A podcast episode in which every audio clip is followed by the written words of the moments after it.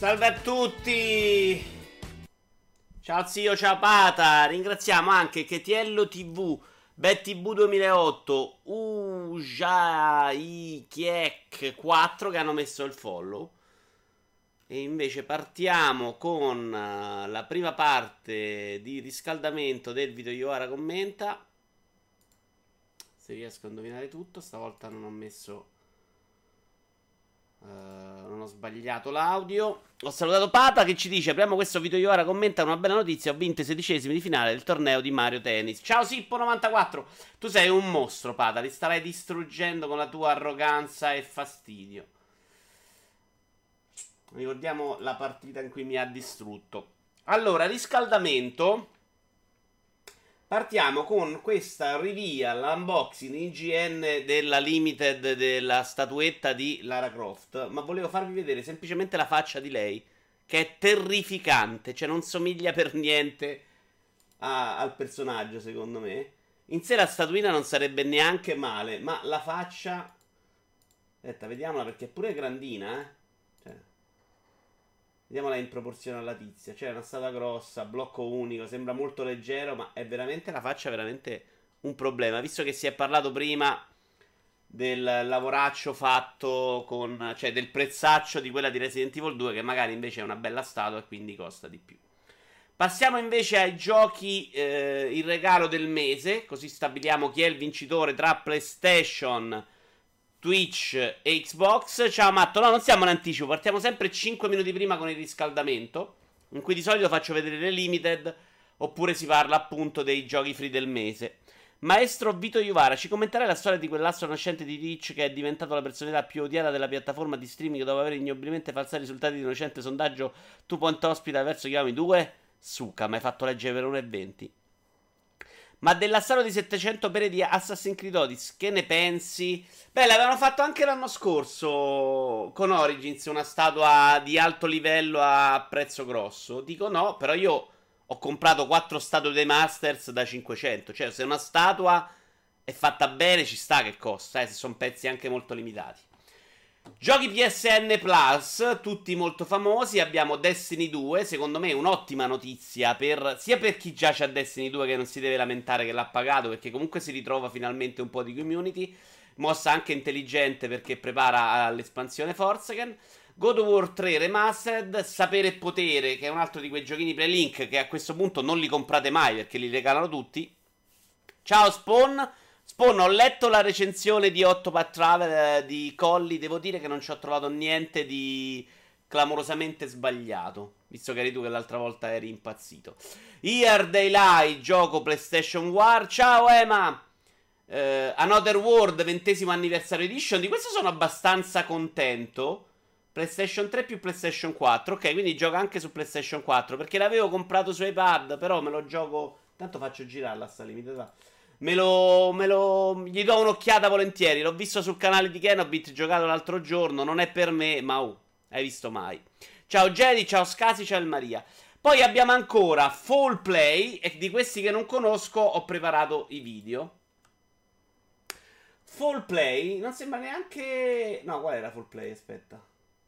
Ah, ok. Sembra questo, sì, picchiatura a scorrimento un po' sempliciotto, però un po' ricorda anche lo stile di South Park. Non mi sembra terribile a guardarsi.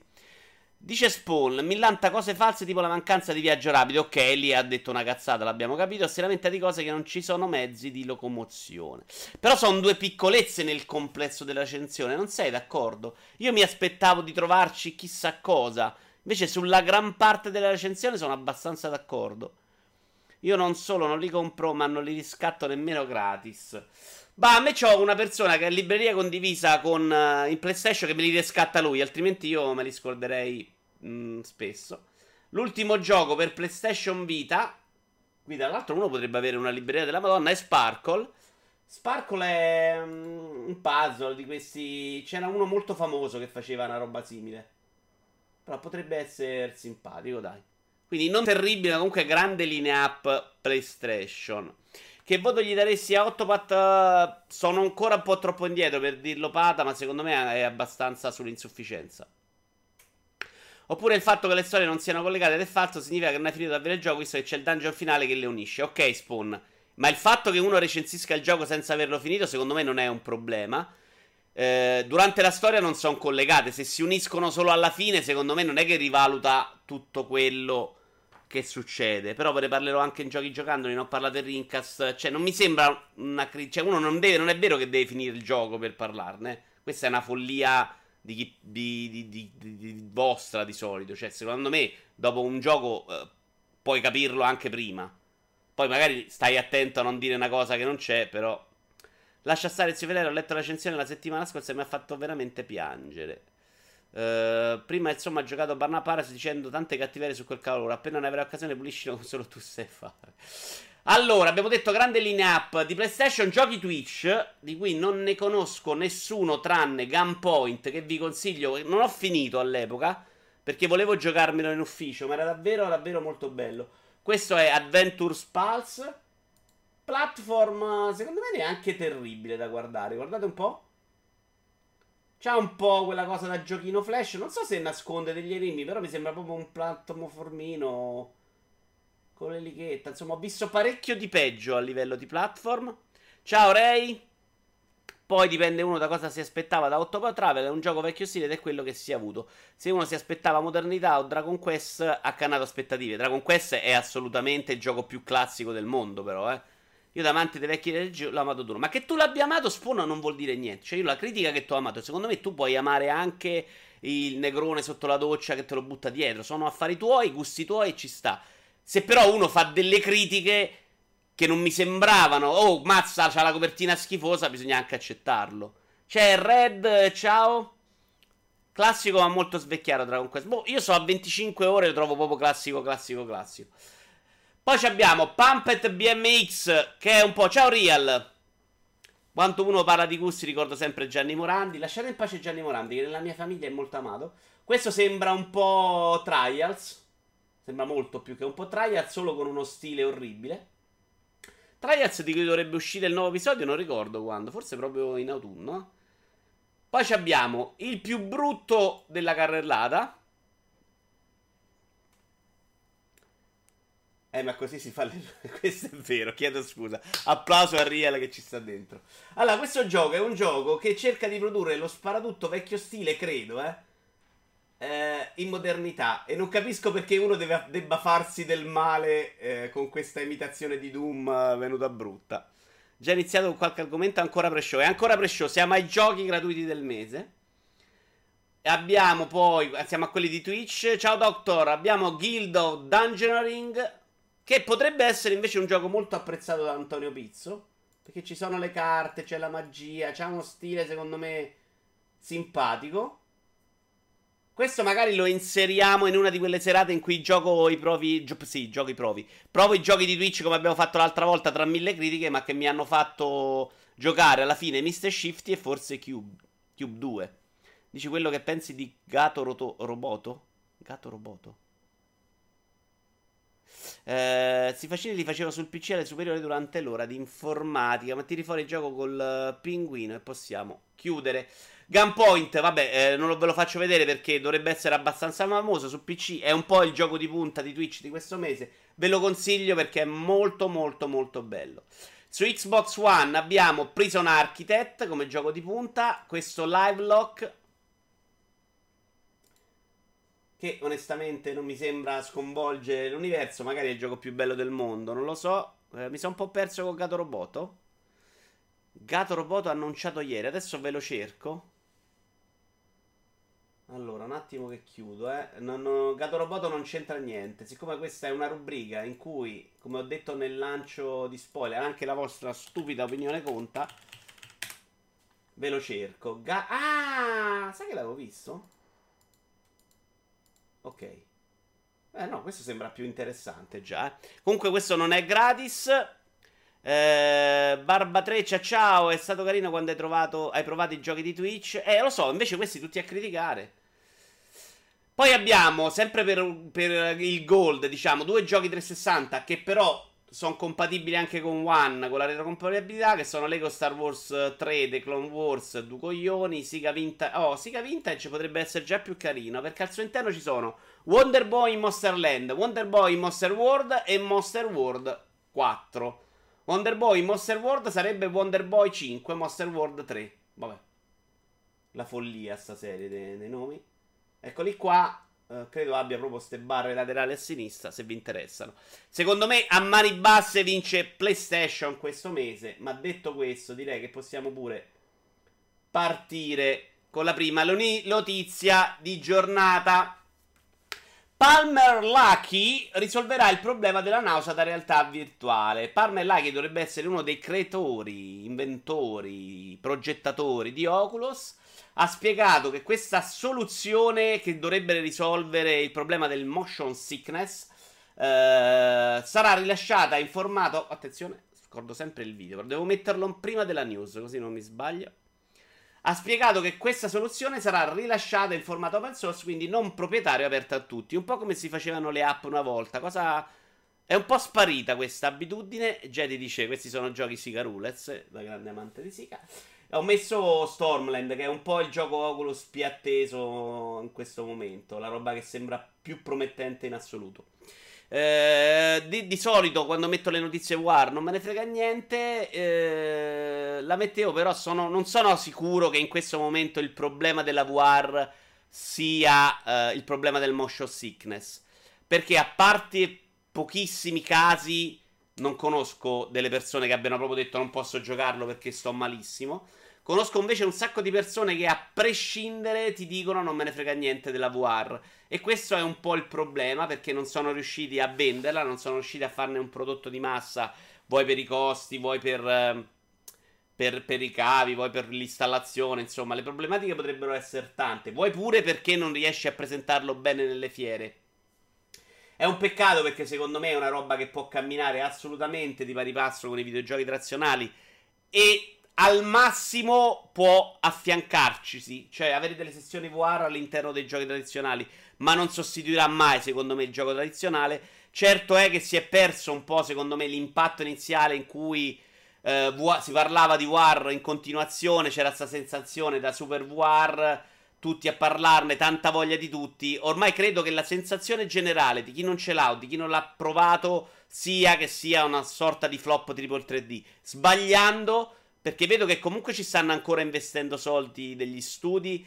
E secondo me il potenziale è veramente una roba che il 3D ferma de cielo proprio. Non ci sono i grossi nomi su War, innanzitutto, per ora solo Resident Evil. Non ci sono i grossi nomi di giochi, però ecco, tipo questo Stormland è di Insomniac.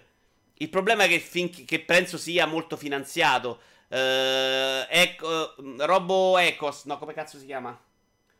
Robo Recall è di Epic per dire, si vede quando dietro c'è un team con i soldi, però li deve finanziare Oculus perché il rientro in questo momento è veramente limitato. Qualche tripla c'è e quando c'è, secondo me è notevolissimo. Il problema è che non lo trattano più. La stampa specializzata, oggi è uscito un bel gioco, ve lo faccio vedere, si chiama Torn. Sono andato nell'Oculus Store dopo un, boh, un mesetto in cui onestamente l'ho usata molto poco la VR. Ehm che sembra un gioco di... Ok, questo è per PlayStation War.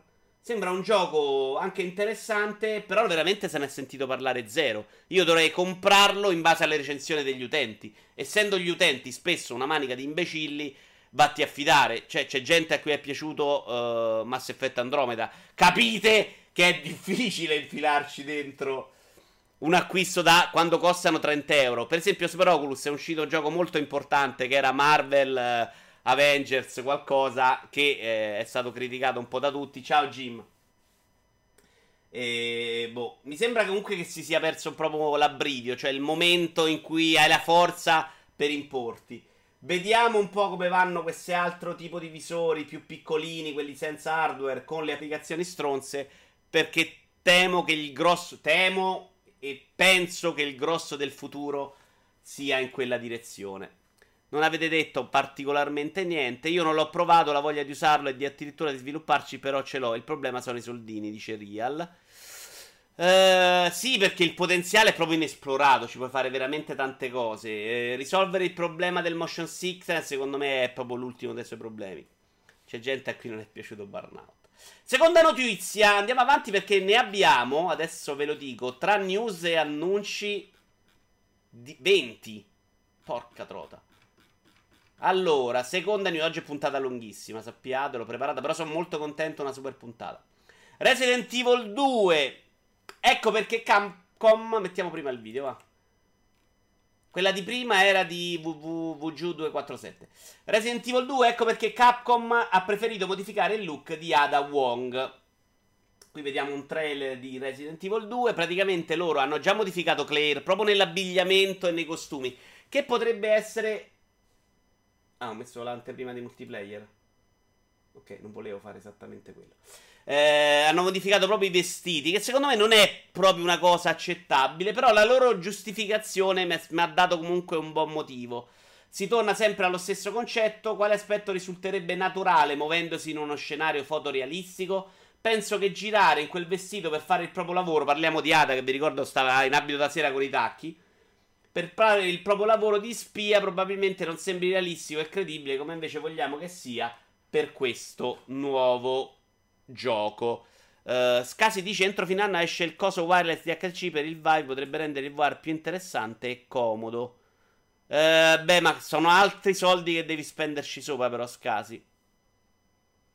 Real dice siamo uno studio che fa tanta roba di tutti i piccini al momento però fare dei 3D credibili per VR è molto costoso. Se vuoi fare tanta roba uh, se vuoi fare roba da non vergognarsi. Vito Iara eh ma non potresti eh, tre video commenta più tardi? A quell'ora voglio pranzare con i miei beh alle due e mezza santo dio anche così mi rimane un po' libido il pomeriggio. Uh, dicevo la risposta mi ha convinto in parte perché secondo me Ada era un personaggio anche perché andava in giro investito da, se- investito da sera con i tacchi. Privarla di quello, secondo me, va un po' anche a inficiare sulla caratterizzazione dello stesso. Era surreale, ma era surreale Resident Evil 2. Però loro dicono: vogliamo farne un gioco dai toni più credibili, più. più realistici Considerato che adesso abbiamo una grafica che non è quella che c'era una volta, che comunque staccava molto di più rispetto alla realtà per il giocatore, e mi convince, devo dire che non sembra una stupidaggine. Però, boh, resto convinto che Ada mi sarebbe piaciuta vederla. Cioè, ho dei dubbi su questa cosa. Non so cosa ne pensate voi. A me sarebbe piaciuta anche vederla come era prima. Intanto qui stiamo cercando di capire come vedere Vito Iuvara mentre si mangia. Tu, eh, Jim, arriva dopo, ti vedi la seconda parte, tanto abbiamo cominciato da pochissimo, e poi ti recuperi la prima. A Natale vi faccio vedere Caro Farenz, volenti o nolenti, dice Jim. Vabbè, niente, Tessa News, non volete dire nulla, vado avanti? Su, seriamente non c'è nulla che volete dire sugli abiti di Ada Wang? E eh, vabbè, allora però, eh, eh, allora. Primo annuncio della settimana. Adesso non lo cominciare dopo. Primo annuncio della settimana, Street for Rage 4, ce lo vediamo, vi metto anche l'audio.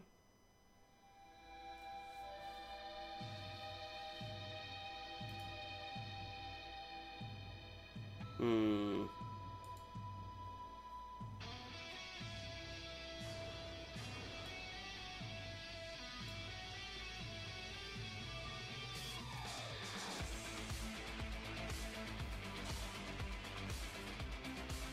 Ciao Gogul.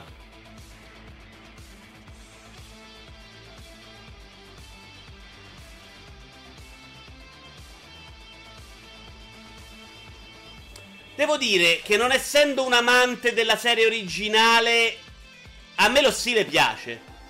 E mi è venuta un sacco voglia di giocarlo. Perché poi io di questi beat'em up ci avrei voglia. Ma tutti quelli che ho provato, come Mother Blood Russia uh, Blood Rush, quello che cazzo era, o quello di... Mm, quello italiano, aiutatevi, cazzo! Slap and Beans, insomma. Non mi è sembrato niente di che. Questo a me eh, non dispiace. Ho sentito però un sacco di, di, gente invece appassionata alla serie originale che lo stile lo ha, l'hanno proprio disprezzato clamorosamente. A me questo stile per Street Rage non mi dispiace. Quanto sono fighi i up, però senza gettone incredibilmente perdono fascino. Dice Real. Ma secondo me li hanno sbagliati. Cioè, non, non tentano di fare cose troppo complicate e gli manca sempre qualcosa. Che belle le host dei vecchi Street of Rage, dice il Maria. Per me hanno fatto bene a cambiare tutti i look di Resident Evil 2 per non farla sembrare un troione fuori contesto. Detto questo, del gioco non me ne frega niente. Volevo chiederti se il DLC de- dell'Italia di Aerotrack merita 12 euro. Secondo me sì, è molto bello giocare per le strade italiane. Mi è piaciuto più del gioco originale. Qualcuno mi dice come si salva in Yakuza 0. Eh, Gogol, non so, non c'hai il telefono? Se c'è il telefono, di solito c'è anche il save. Se no, devi andare alla cabina telefonica e salvare. Però secondo me puoi salvare anche dal telefono in queste riedizioni. Comunque, Vito, stai calmo, noi non siamo imbottiti di Red Bull. No, e sapete che quando sto facendo delle cose perdo uh, il tono del volume. Prossima notizia. Doppia notizia. Questa è una double. The Division 2. Qui forse ci sarà da litigare. Bisognerà acquistare le versioni speciali per avere un deposito più grande. Spiego meglio, notizia di, tradotta da vereai.it. Acquistando la Ultimate Edition eh, si avrà automaticamente accesso a degli slot extra del deposito e che, non vi, e che non ci sarà nessun modo al momento per espandere se non in questo modo. Anche la velocità con cui parli, Vito. Eh? E vabbè, questo è per non durare 8 ore forse. Eh, quindi ok, avremo lo slot e ci sarà da pagare per eh, cioè la, con la versione limited che costa ovviamente di più avrai degli slot in più. Questo non l'avevo visto questo video di The Division 2 sapete? Allora messa così secondo me si tireranno comunque un sacco di fango addosso. E io fossi uno che fa videogiochi eviterei veramente di fare ste mosse perché poi veramente ti attaccano dicono stronzate. Però noi ai eh, sta zozzeria la fa Warframe, ma Warframe è gratis, dice Pata. Però perché zozzeria? Noi siamo nei giochi, eh, il numero di slot a disposizione è limitato. Cioè, non è, non è la novità, non è che ce l'hai sempre infinito e allora qui te lo limitano e sta così. Prendete Skyrim, Skyrim puoi portare fino a 100 kg, no? 100 kg di oggetti, facciamo. Se ci fosse una versione in più che lo fa diventare 120. A me non toglie niente, aggiunge solo a chi vuol pagare. E chi vuol pagare facesse un po' il cazzo che vuole. Ma qual è, qual è il problema? Capisco che sia proprio brutta come presentazione, no? Però effettivamente è un più per quelli che spendono di più, non è un meno per noi. A meno che, e questo è da verificare perché non è detto che Ubisoft non, l'avrebbe fa- non, non lo faccia, non lo abbia fatto, non cerchi di ridurre di molto eh, il, gli slot iniziali in modo da aver bisogno di andare all'acquisto. La polemica ha questo senso se la dimensione del deposito default dovesse essere esageratamente piccola. Bravissimo Red. Altrimenti lo vedo come un qualsiasi bonus preordine che esiste nel mondo dei videogiochi. Un conto è una scelta di gameplay, un, punt- un conto è mettere in vendita un cheat, dice Real. Beh, non è proprio un cheat questo. È uno slot in più e lo hai perché hai comprato una versione più costosa. Questa è la tipica mentalità da borghese benestante che non ha problemi economici alla Vito Iuvara. Ti sbagli! Perché io non compro la versione in più di Division 2 e non spenderei mai un centesimo per aumentare il mio slot. Semplicemente è la tipica ehm, mentalità da non frignone piagnone che se non ha tutto a, come gli altri deve piangere. Cioè, se uno decide che vuole pagare in più, è giusto che lo abbia. Cioè, non è vero che chi ha la tipo deve avere la macchina come la Ferrari. Purtroppo, beato lui, ha più soldi, può fare più cose, lo fa, più voglia, ha meno tempo perché magari alcuni slot si possono sbloccare col tempo, 100.000 ore di gioco, tu ce le hai perché non fai un cazzo, un altro ha bisogno dei soldi. È solo un bonus prevendita alla fine, visto che non c'è modo di comprarlo dopo. Esatto, tra l'altro in questo mo- per il momento la notizia è venduta così. Non dovrebbe esserci un taglio del gioco base, non avrebbe senso. Il prossimo passo sarà che paghi puoi usare mouse o tastiera su console.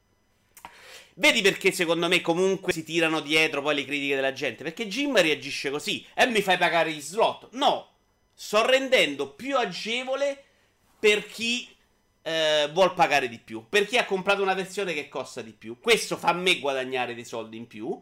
Non vado a rompere i coglioni, il prezzo non lo faccio costare 100 euro invece di 60 e dovrebbero essere tutti contenti. Il problema è che poi la gente si lamenta delle pozzanghere, far contenti tutti è impossibile.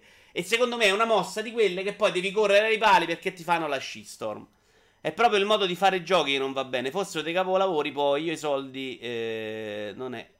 Io i soldi li ho, non è quello il punto. Ma pure io, io in realtà i giochi, secondo me, non sono neanche di bassa qualità, eh, onestamente. Non so neanche quello che pensa che siano di bassa qualità. Sono convinto che i AAA difficilmente possano ormai accontentare completamente gli hardcore gamer perché devono andare incontro a troppo pubblico e quindi devono, devono scendere a compromessi.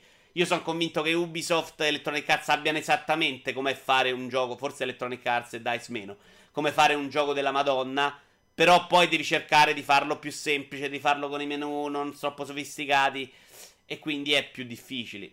Di certo, selezionare in base al reddito non aiuta a rendere contenti. Sono come i musicisti che danno i posti migliori a chi paga di più. Ed è sbagliato? Ma i slot non possono ottenere in game senza cacciare soldi reali? Pare di no, zio. Ma pare che non si possono ottenere neanche pagando soldi veri. Cioè, ecco la differenza. Se si potesse pagare in soldi veri, già sarebbe uno step in più. In realtà, proprio assolutamente, tu quelli o c'hai quella versione là e ce li hai, o non ce li hai e giochi come avresti giocato ne- negli dieci anni fa. Che poi in The Division 1 il deposito è ben più che sufficiente. Ci puoi mettere eh, tutti i set di equipaggiamento completi e tutte le armi equipaggiamenti erotici. Esotici. Vuoi spenderci più soldi? Bene, spendi di più ed è qualcosa in più. La penso esattamente come Red. Jim leva Sonic Negro. No, fermati che rimette giallo fosforescente. Sto benissimo. Ciao, c'è Mottura. Ciao, gente. Video ti tengo come sottofondo mentre faccio una run Into the Breach. Grande. Tanto ti arano, Mottura. Ciao Mottura, mitico Mottura. Addirittura mitico Mottura. Ti ho visto ieri al QA di Every Eye. Ormai sei assolutamente in palla. Ok, mi ricordo che i Tales of avevano dei DLC in cui pagavi per avere un boss di X. Però, visto che The Division 2 è un'esperienza online, mi sembra limitativa per chi non compra slot in più. No, Pata, però perché? Scusa, eh. Tu dieci anni fa avevi 10 slot e con quelli andavi avanti. In Skyrim puoi portare 100 kg non è che è cambiato esattamente. Cioè, adesso te ne danno 120 se c'è la versione SVRU. A meno che il problema nasce se tu invece che 100 kg me ne adesso me ne fai portare 80 perché vuoi che con soldi reali io vado a comprare gli altri 20. Però non, non, è, non mi sembra che il mercato videogiochi stia ancora andando in quella direzione. E mi sembra che ci vada o non ci vada, comunque si beccano tutte le critiche. Che mi amino è certo, ciao a tutti. Goku, oh, o faccio contento te o faccio contento di Iwara. Quindi i... cambio subito. Vaffanculo, Giro. Lo sapevo. Mettiamo tutti il nick nero andrebbe benissimo. Oggi sarò sfondo bianco su. Su Street Labs. Quindi, secondo me, Shitstorm immotivata come al solito. Ma nel multiplayer questa cosa influisce. Eh, no. Cioè, dipende quanti slot mi dai. Cioè, se mi dai un tot di slot non influisce. Devi buttare di più la rumenta. Speriamo. Io non ti leggo, Jim. Da adesso in poi gi- giallo fosforescente non ti leggo. Vediamo se cambi. Speriamo che arino anche la Juventus. Dice Gogul. Uh, se sta roba non influisce sul PvP, non vedo il problema. Che poi capirai per quella che è la componente competitiva di sto gioco. Anche il Maria. Certo, la roba che può cambiare erano i personaggi di Star Wars Battlefront 2. Che li fai a pagamento, li fai molto forti e, e in quel caso diventa assolutamente una roba che rompe il gioco. In questo caso no, rende più comodo le cose a chi paga di più. Sarà scorbutico, noioso, antipatico quanto volete, ma è la vita, belli. Cioè, tutta baby. Poi per me sta roba vale quanto la skin. Se fai cagare nel gioco, continuerai a far cagare, quindi stop. Quindi ovviamente non state parlando di me. Gli slot, come esempio, dovrebbero essere il numero giusto perché il gioco sia più divertente possibile. Beh, sai, però ci sono tante persone che non blotterebbero mai niente. Ci sono dei giochi che non ti fanno buttare niente, tipo Nino Kuni. A me non piace granché. A me piace più che mi fai un po' combattere con l'inventario. Mi fai scegliere. È una meccanica di gioco quella di gestire l'inventario. Farlo, la, la cosa giusta, in questo caso, come dici tu, Pata, sarebbe renderlo illimitato per tutti. Però in quel modo, secondo me, perdi comunque una sensazione, perdi il realismo, perdi anche un po' nel gusto di sceglierti di dover decidere a volte se tenere qualcosa rispetto a un'altra cosa, a un'altra arma. Tu devi capire che io sono il tuo male necessario. Ah, no, cazzo, non ho visto che era G, pensavo fosse il Maria. Non ti leggo.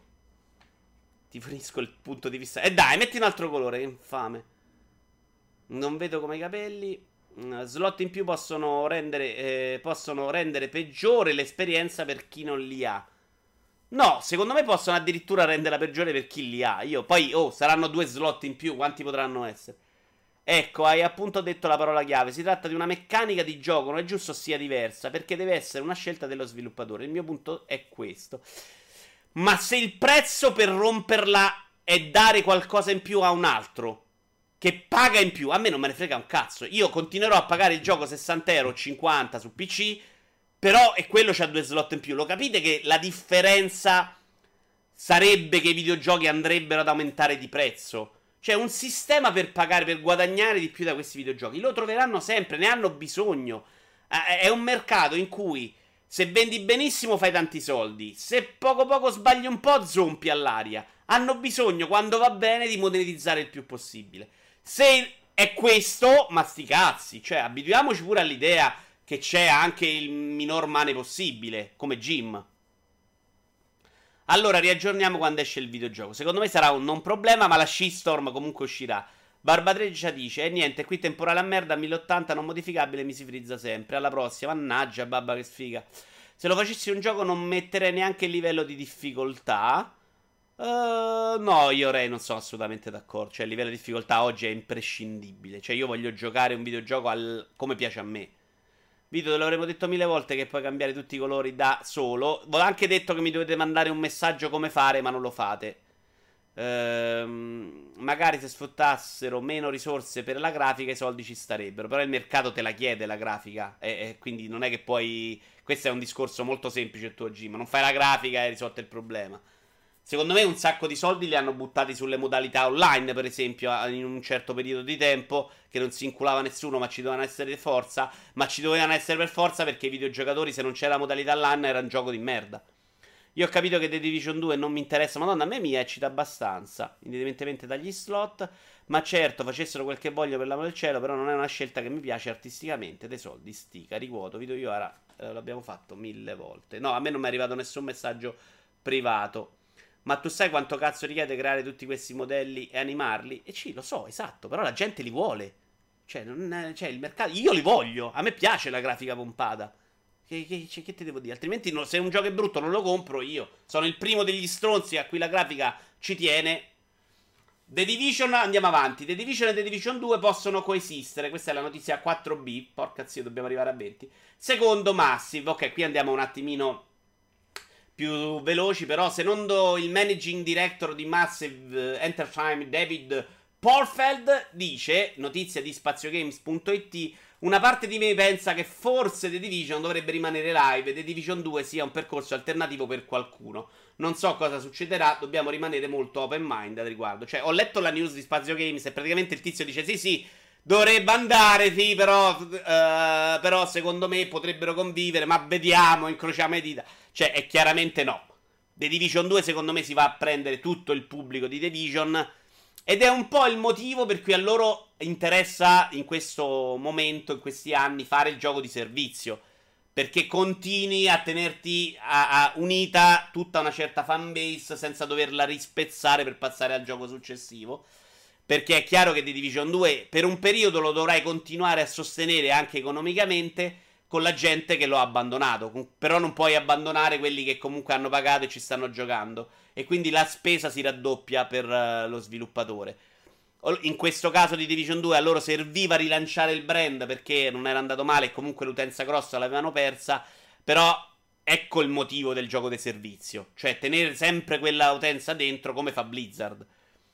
Uh, ma tu sai quanto... Ok, ma anche perché dove altro vuoi spendere i soldi in loot game? La gente li vuole poi vanno a giocare Celeste e sono gli unici giochi che finiscono in top 10. Jim, Celeste, che se tu se pensi davvero che Celeste faccia i numeri di, che ne so, Battlefield 5 non hai capito un cazzo del mondo dei videogiochi, lo sai che ti voglio bene. Su Switch Celeste vende per tutt'altro motivo, ma non fa i numeri che fanno i AAA su PlayStation 4. Cioè, quando si parla di grandi vendite, si parla di un numero infinitamente più basso del grosso mercato. Eh, mm, cioè, i numeri veri sono altra cosa. A proposito di She-Storm, non mi ricordo se ne abbiamo già parlato, ma trovo abbastanza i numeri della polemica per la trilogia di Sparo in digital per i capitoli 2 e 3. Uh, la polemica sarebbe che eh, tu compri la trilogia di Spyro, trovi solo il primo gioco su disco e gli altri due in digitale. Invece, secondo me, se non è ben scritto, è una bella inculata. Devo dire, perché se io decido di non comprare digitale, comprato scatolato, mi devi dare i giochi scatolati. Che io metto il disco e gioco. Invece, tu due giochi non me li dai, me li fai scaricare a parte. Eh, con una cosa che io magari non voglio fare. Io magari non ho la DSL a casa e l'ho comprato scatolato. Però tutto dipende da quanto sia molto chiara quella cosa poi in confezione. Istruzioni per i colori sotto chat c'è la... E me lo stai dicendo qua. Continui a non capire tu. Me lo devi mandare in messaggio privato, porco zio. Poi fai lo splendido dicendomi che so stronzo. Uh, ma manco che fanno i giochi grossi su Switch. Eh, che è la dimostrazione che i numeri non li fa. Se facevano la stessa cosa con Destiny. Comunque, Jim, seriamente, tu puoi fare lo stronzo quanto ti pare e prendermi per il culo. Però se io ti dico mandare messaggio privato e tu lo scrivi qua mentre sto parlando, leggendo e lanciare video, è un po' difficile. Ti voglio bene, ma non funziona. Eh, se facevano la stessa cosa con Destiny, mettevano Destiny 2 sul Plus il mese dopo l'uscita. Non l'ho capita, Pata. Perché l'utente medio è scemo, ma manco che fanno i giochi grossi su Switch. Ah, non volevo mostrartelo, ma a un certo punto bisogna. Uh, beh, adesso non posso cliccare perché chissà che mi fa vedere. Patarico è da vedere la confezione, giusto. Secondo me è importante, però deve essere proprio stampato davanti. Guardate che due giochi te li devi scaricare. E comunque a me sembra una stronzata a prescindere. Cioè perché fai il disco, falli su disco, vaffanculo, c'è spazio. Non capisco perché. Loro probabilmente stanno ancora finendo di lavorare su. No, non lo so. Perché alla fine dovrebbero aver fatto tutto insieme. Non ho più pallida idea. Mi sembra una stupidaggine. Forse, no, stupidaggine del cazzo. È che tu quando lo rivendi, i 2 e il 3 col cazzo che nell'usato ci finiscono. Attenzione, ti rivendi solo il primo. Sul fatto che c'è spazio sono d'accordo. No, no, è chiaramente quello, perché tu il 2 e 3 te li scarichi in digitale e li leghi all'account, quando te lo rivendi, rivendi solo il primo. Eh, beh. Quindi mi hai annullato completamente eh, la possibilità di rivendere usato. Uh, va bene, andiamo avanti. News numero 5, video. Microsoft, ho messo HoloLens giusto per farvelo vedere, visto che non credo ci stia credendo molto anche Microsoft. Microsoft ha accantonato lo sviluppo di un visore VR nell'attesa di tecnologia migliore, punto interrogativo, perché in realtà è stato più un rumor che una vera notizia. Il portale CNET, non so come si pronuncia in inglese, però è molto famoso, eh, che dice di essere molto ammanicata e di saperlo alla perfezione. In realtà la casa di Redwood è andata molto vicina ad un vero e proprio annuncio le motivazioni per cui l'hanno mollato, la notizia è tradotta da Every Innanzitutto la qualità dello schermo del visore sviluppo era considerata buona, ma non a livello dei rivali Oculus e HTC Vive per PC. In aggiunta a ciò, Microsoft ha deciso di mettere in stand-by il progetto in attesa di tecnologia migliore, come il collegamento wireless ad un prezzo più abbordabile. Quindi è un po' quello che pensano, che stavamo dicendo prima. Cioè, in questo momento la VR è rimasta in una fase di limbo. Chi ci ha creduto continua a farci qualcosina. Gli altri hanno capito che la tecnologia non era ancora, secondo me, pronta per il mercato di massa e stanno aspettando tempi migliori. Anche Nintendo, se era vociferato ci fosse all'interno della console qualcosa legato alla VR, evidentemente ci hanno pensato, ci hanno pensato tutti per un certo momento e poi hanno optato per... Mm, Nintendo ovviamente sarà stata una cosa tipo molto più realtà alternativa, immagino eh, stanno optando tu per aspettare che il mercato sia pronto, sia più comodo. Anche se devo dire che questa cosa del filo, secondo me, va valutata bene. Perché quando gioco con Oculus, una delle cose che mi tiene un po' a bada e non mi fa dare capocciate contro le finestre è avere un, un, un filo che mi tiene. Uccide l'osato, dice Sippo, esattamente. Il motivo è che usano i Blu-ray da 25 giga perché sono più economici di quelli 150 giga, dice Gogol. Boh, io non sono convinto che sia quello però, perché quanto può incidere sul, su un gioco LCD? Cioè 10 centesimi a loro. Per la notizia di The Division che continueranno a sviluppare dopo l'uscita del 2, se facevano lo stesso su Destiny, dubito che Destiny 2 avrebbe avuto delle vendite quasi soddisfacenti. Beh, in realtà se loro passavano a Destiny 2 probabilmente sarebbe andato anche meglio, Pata. Cioè loro il passaggio ad un gioco completamente nuovo li ha ammazzati. Loro avevano utenza fortissima sarebbero entrati con uh, l'utenza PC su quel gioco che aveva una fanbase attaccatissima. Eh, ti assicuro che il giocatore di Destiny era uno veramente con uh, col gioco la scatola nel culo per endovena. Cioè, una roba incredibile. Chiunque giocava a Destiny era fuori di testa. E il passaggio sarebbe stato meno indolore.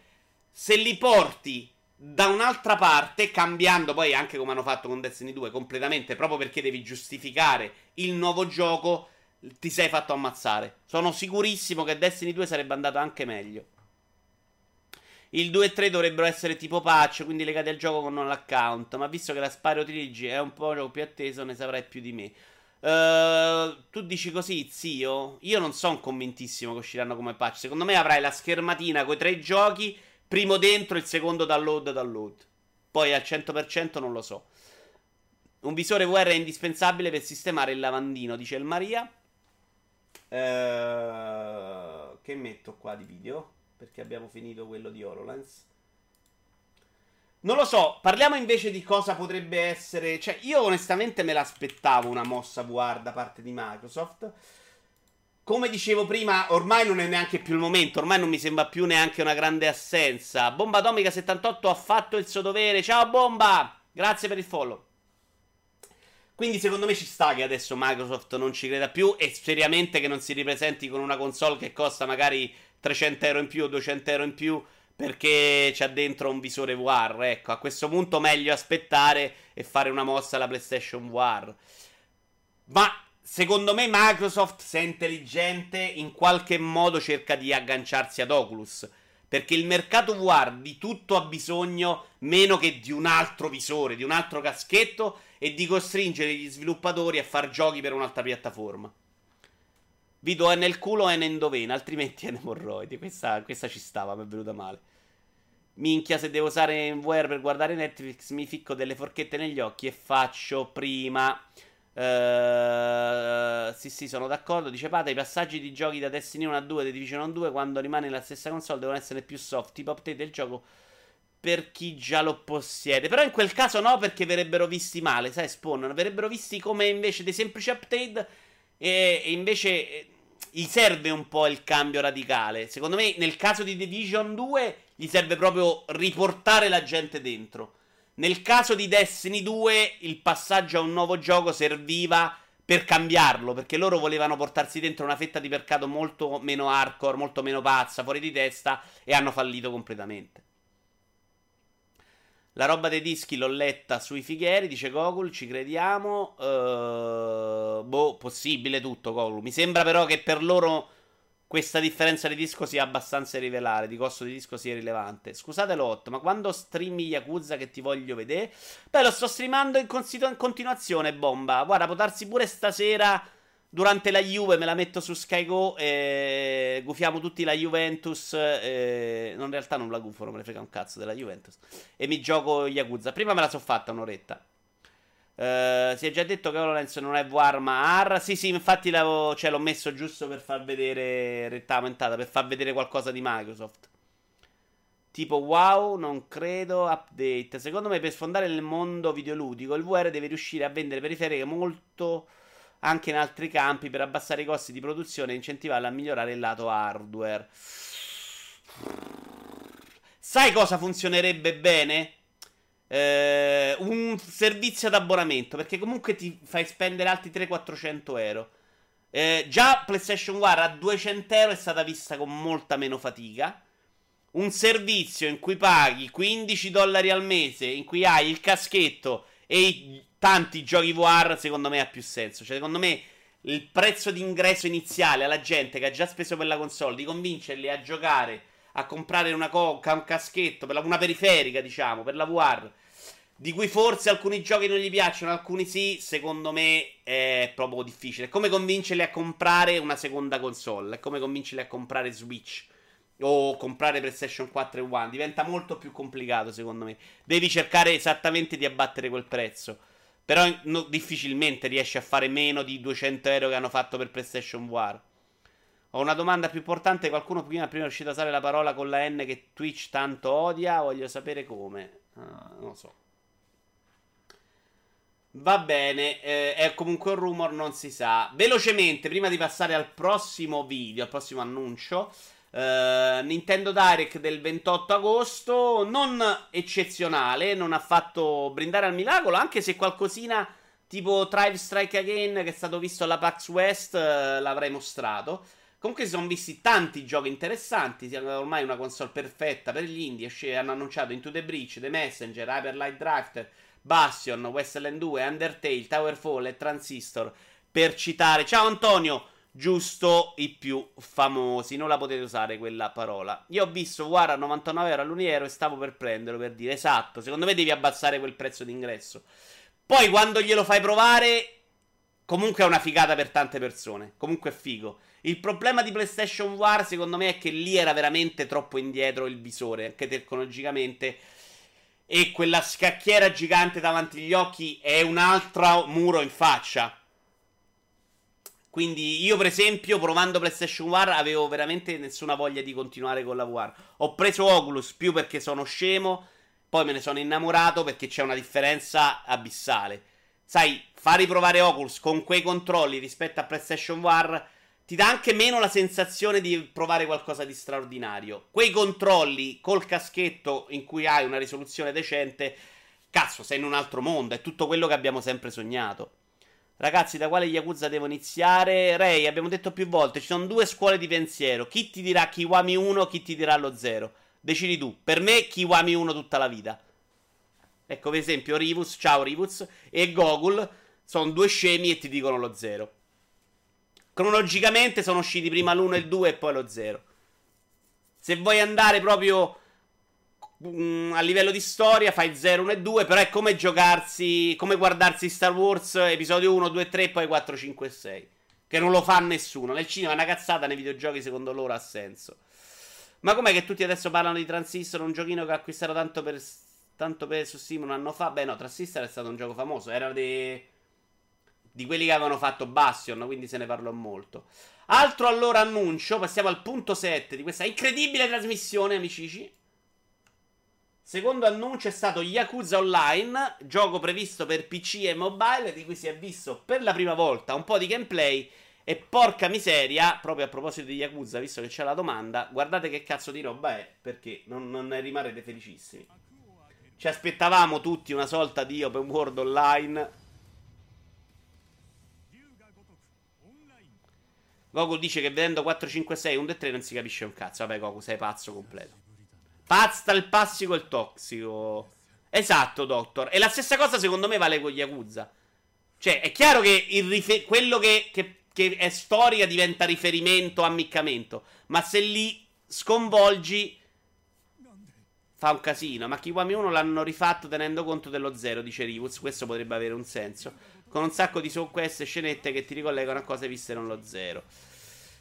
Il fatto che Kiwami sia una remaster e non il gioco originale già potrebbe cambiare un po' le cose.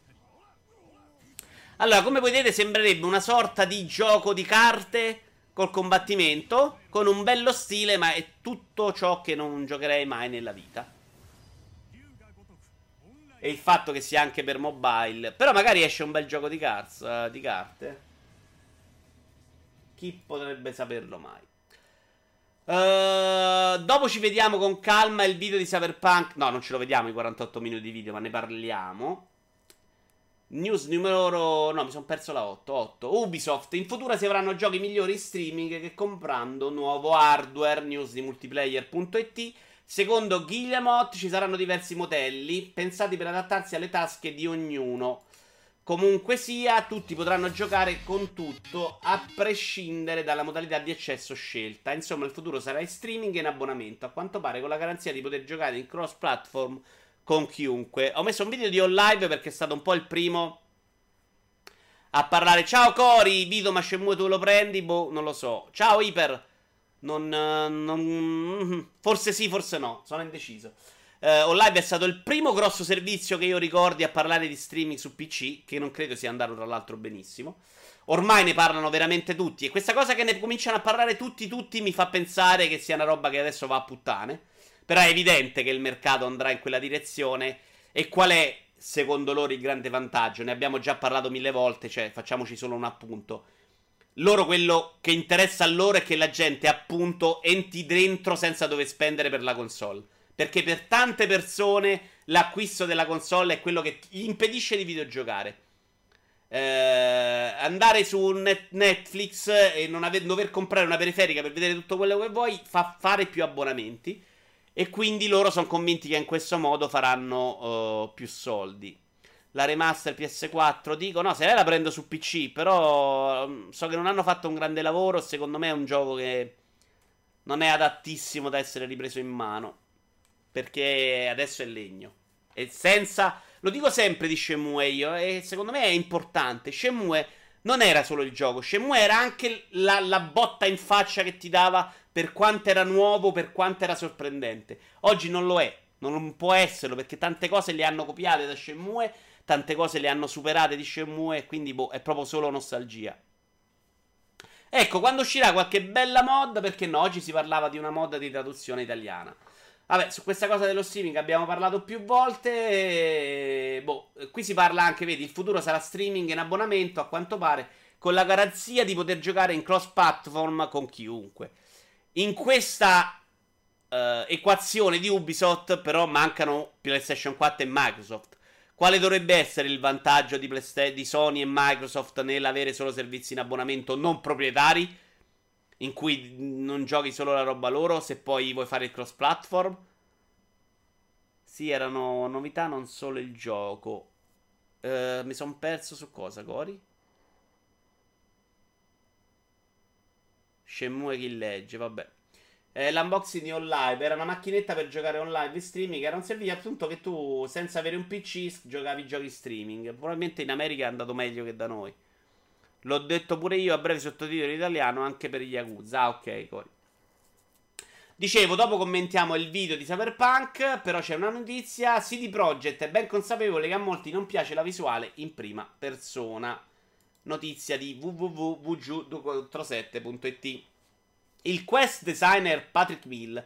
Siamo fermi in questa decisione. Tuttavia, siamo ben consapevoli che a tante persone non piace la visuale in prima persona e c'è un ristretto numero di persone che non può giocare a questa tipologia di giochi per diversi motivi. Mills ha aggiunto che CD Projekt Red vuole implementare livelli di difficoltà e opzioni per la sensibilità della telecamera in modo che la prima persona sia accessibile da coloro che soffrono di problemi come il motion sickness. Ecco, questa è una notizia che potrebbe aver fatto arrabbiare qualcuno perché il passaggio dalla terza alla prima si porta dietro un po' di motion sickness per qualcuno, che saranno tipo 4 persone nel mondo. Ciao Giuliare. Ma Olive non era stata comprata da Sony anni fa? Credo di sì, credo che sia diventata la tecnologia con la quale hanno fatto poi PlayStation Now in America. Ma mettere la terza persona a terza, poi so io lo stronzo Borza. Terza persona attivabile? No, no. Cioè, se il gioco l'hai versato in prima persona, deve essere in prima persona. Giocatevi il gioco in prima persona e non rompete il cazzo. Perché non è che tutti i giochi devono essere per forza come li volete voi, dannazione. Sony oggi se ne è uscita con la frase la gente deve giocare solo su PS4 a Fortnite perché è la console su cui si gioca meglio. Sì, grazie a Dio l'ho tolta dalle news, Pata, perché era piuttosto banale, e perché poi veramente diceva una cosa che non aveva senso. Dice, lo sappiamo Sony perché vuole la gente che giochi, non vuole fare il cross platform di Fortnite, perché la community gigantesca su PlayStation 4 e se vuoi la community gigantesca te ne vai a giocare su PlayStation 4. Altrimenti te ne vai a giocare dove c'è meno gente. Poi, oh, uh, giusto o sbagliato che sia, è impossibile. Ah, è vero, è terza, ma che cazzo sono deficiente. e il Maria Vito Iovara, grande Vito, prima volta che sono d'accordo con te al 100%. Eh, sì, c'avevo in mente terza adesso. Eh, comunque, dicevo... Sì, sulla terza persona. Il gioco è questo, è pensato in questo modo, è un altro tipo. È come chiedere la terza persona a Doom. Non ha proprio nessun senso. Io Alien Isolation per via della prima persona non sono uscito a giocarlo. Sì, Sippo, mi dispiace. Sicuramente qualcuno che ha problemi ci sarà. Per esempio, io Motion 6 non lo soffrivo con Spyro all'epoca, non ho mai capito perché. Ho sbagliato. Eh, però è un altro gioco, cioè non puoi giocarlo, ti giocherai un'altra cosa. Dispiace, però oh, a me rompe il cazzo la terza persona col tizio che si muove a merda e piacciono più gli FPS io sono contento. Come ce n'è uno scontento, ce n'è uno contento dall'altra parte. A me frega cazzi, non adoro la prima persona, ma il gioco per PUBG lo fa. Ma ah, il gioco per PUBG lo fa, GTA lo ha fatto, perché non potete farlo se ne siete consapevoli? Secondo me GTA in prima persona è inguardabile, per esempio. È una cosa che hai fatto tanto per e non funziona. Quindi, cioè, farlo in quel modo secondo me è una merda. Farlo per accontentare quattro gatti non ha senso. Farlo per non farsi rompere le palle, ancora meno. Cioè, usciamo da, da Sobrita. A me sembra un gioco in prima persona questo. Non puoi proprio cambiarci niente. Io volevo Cyberpunk con la visuale isometrica, dice zio, giustamente. Io volevo Burnout Cyberpunk. Vito, io su terza terza ti ho dato 5 minuti di beneficio del dubbio perché sicuramente è colpa di Jim che tra l'altro continua a usare Nick Gialla. È vero, è solamente colpa di Jim. Io alle Isolation non sono riuscito a giocarlo per Alien Isolation. Anch'io mi sono un po' annoiato. Secondo me era un po' vecchio nella struttura. Io volevo Cyberpunk con l'ambientazione fantasy. Ecco, esattamente quello. Cioè, qualcuno si sarà sicuramente lamentato che adesso è fantascienza. Cioè, si chiama Vomito con Spyro. esatto. Era nausea, dici tu, Don Motion 6. Anche tu sei inguardabile, però eccoci qua. Evidentemente non sono così inguardabile. Eh, torniamo un po' al discorso che si fece col finale di Mass Effect. Cioè, se ti metti a inseguire il pubblico, fai dei disastri allucinanti. Cioè, tu devi avere una visione, quella visione la devi portare avanti. Ti porterai della gente dietro, altra la farai infelice. Io voglio Skyrim in pixel art. Vabbè, siete passati a dire minchiate adesso. Attenzione, siamo già a 10 però, eh. Altro annuncio della settimana. Spelunchi 2. Audio. Non vi ci abituate, hanno annunciato un sacco di roba questa settimana.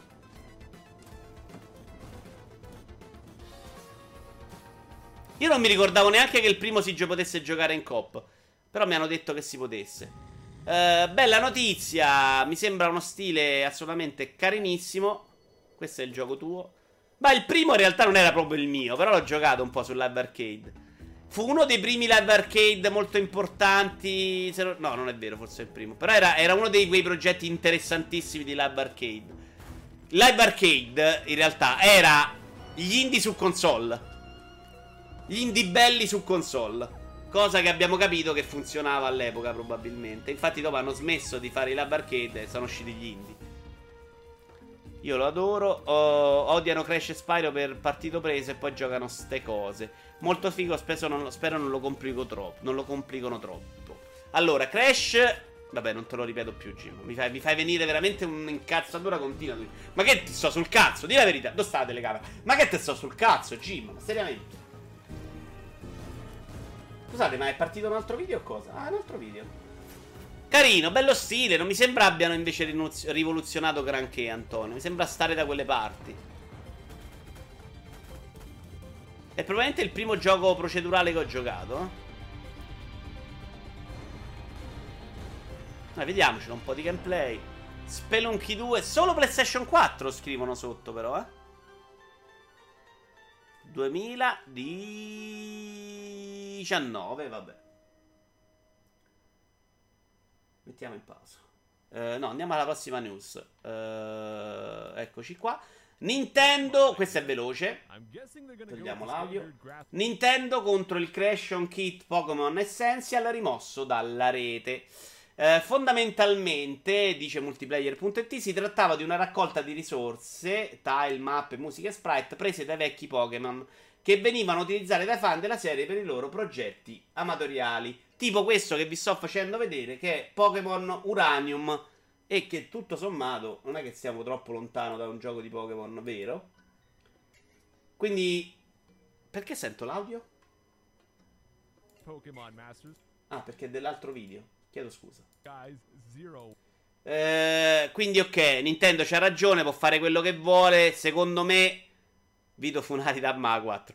Secondo me è una di quelle mosse in cui ti, ti, ti fai odiare da un sacco di persone. Esce la news in cui sembri un ludido stronzo avido di soldi. E veramente i danni che avevi tu da questo progetto erano irrilevanti. Si riapre lo stesso discorso dagli emulatori non intendo. Sai, Pada, gli emulatori li capisco di più. Perché se vuoi rivendere il gioco, chi emula se lo gioca emulato. Questo invece è un altro gioco proprio, una roba fatta chissà da quante persone appassionate, che in realtà ti muovono un bel movimento uh, dietro al mondo Pokémon. E non è una roba che giocheranno in qua. Che conoscono in tre e giocano in due. E, e, nel frattempo ti fai dare della stronzo. Cioè, non ci vedo proprio il nesso. E nelle, quella dell'emulazione è un attimino una, più complicato, secondo me. Non ho capito perché te la sei presa. Non me la, sei, non me la sono presa, Jim. Però mi irriti troppo, veramente. Sembri, sembri un gattino ancorato ai miei testicoli. Cat in my balls. Non lo so, non starei dicendo niente perché evidentemente non è, sembra folle. Nessuno di voi, secondo me, conosceva Pokémon Essential. Adesso è uscita fuori la notizia, ve l'ho fatta conoscere, ma finisce là. Pessima mossa di Nintendo. Nel Regno Unito. Oh, attenzione, attenzione. Questa è un'altra news cazzona. Nel Regno Unito vengono date lezioni di ballo di Fortnite ai bambini. Allora, mi serve un attimo il display capture qua. Scusate. Adesso vedrete qualcosa. Perché prima voglio farvi vedere il video cazzone. Poi ne parliamo un attimo più seriamente dell'argomento. Dove ce l'ho Chrome? Chrome? Chrome? Ok. Purtroppo questo video non sono riuscito a trovarlo su YouTube, quindi non ho potuto fare il figo, però eccolo qua. C'è una roba della BBC Radio Bristol, in cui come vedete, qui si vede anche la tizia che fa le animazioni, le GIF del gioco. Fucilazione agli istruttori e ai bambini. Pata! Un po' troppo. Griezmann fa l'istruttore, dice Rivo. Esattamente, Griezmann è uno di quelli che ha portato un po' questa roba ad alti livelli. Ma quello è un po' sintomo che i videogiochi sono usciti dalla loro nicchia, no? Ok, perché ti infastidisco e sembra un gattino aggrappato ai coglioni? Per inciso, tu invece mi sembri un fregnetta per malosone. Ma in realtà non mi sono neanche offeso, G. Però andiamo avanti, possiamo superarlo, G. Ma ora vi dico una cosa, dice Matto. A proposito di questa cosa di ballo di Fortnite, attenzione, adesso voglio sapere cosa volebbe dirmi Matto. Se l'alternativa a bimbi di, di 7 anni obesissimi ma benvenuto al ballo uh, sminchiato. Bravo Giullare, questo è il punto serio che volevo portare dopo. Fortnite andrebbe trasmesso in tv al posto di Salvini. Se serve a far fare un po' di movimento, ci sta pure. Solo a me la live ma malissimo, immagino. Uh, Vito Iovara al massimo c'è il divorzio.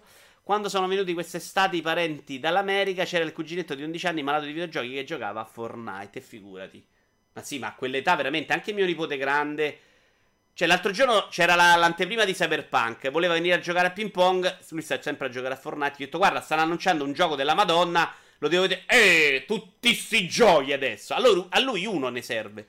A quella generazione un gioco, basta e avanti.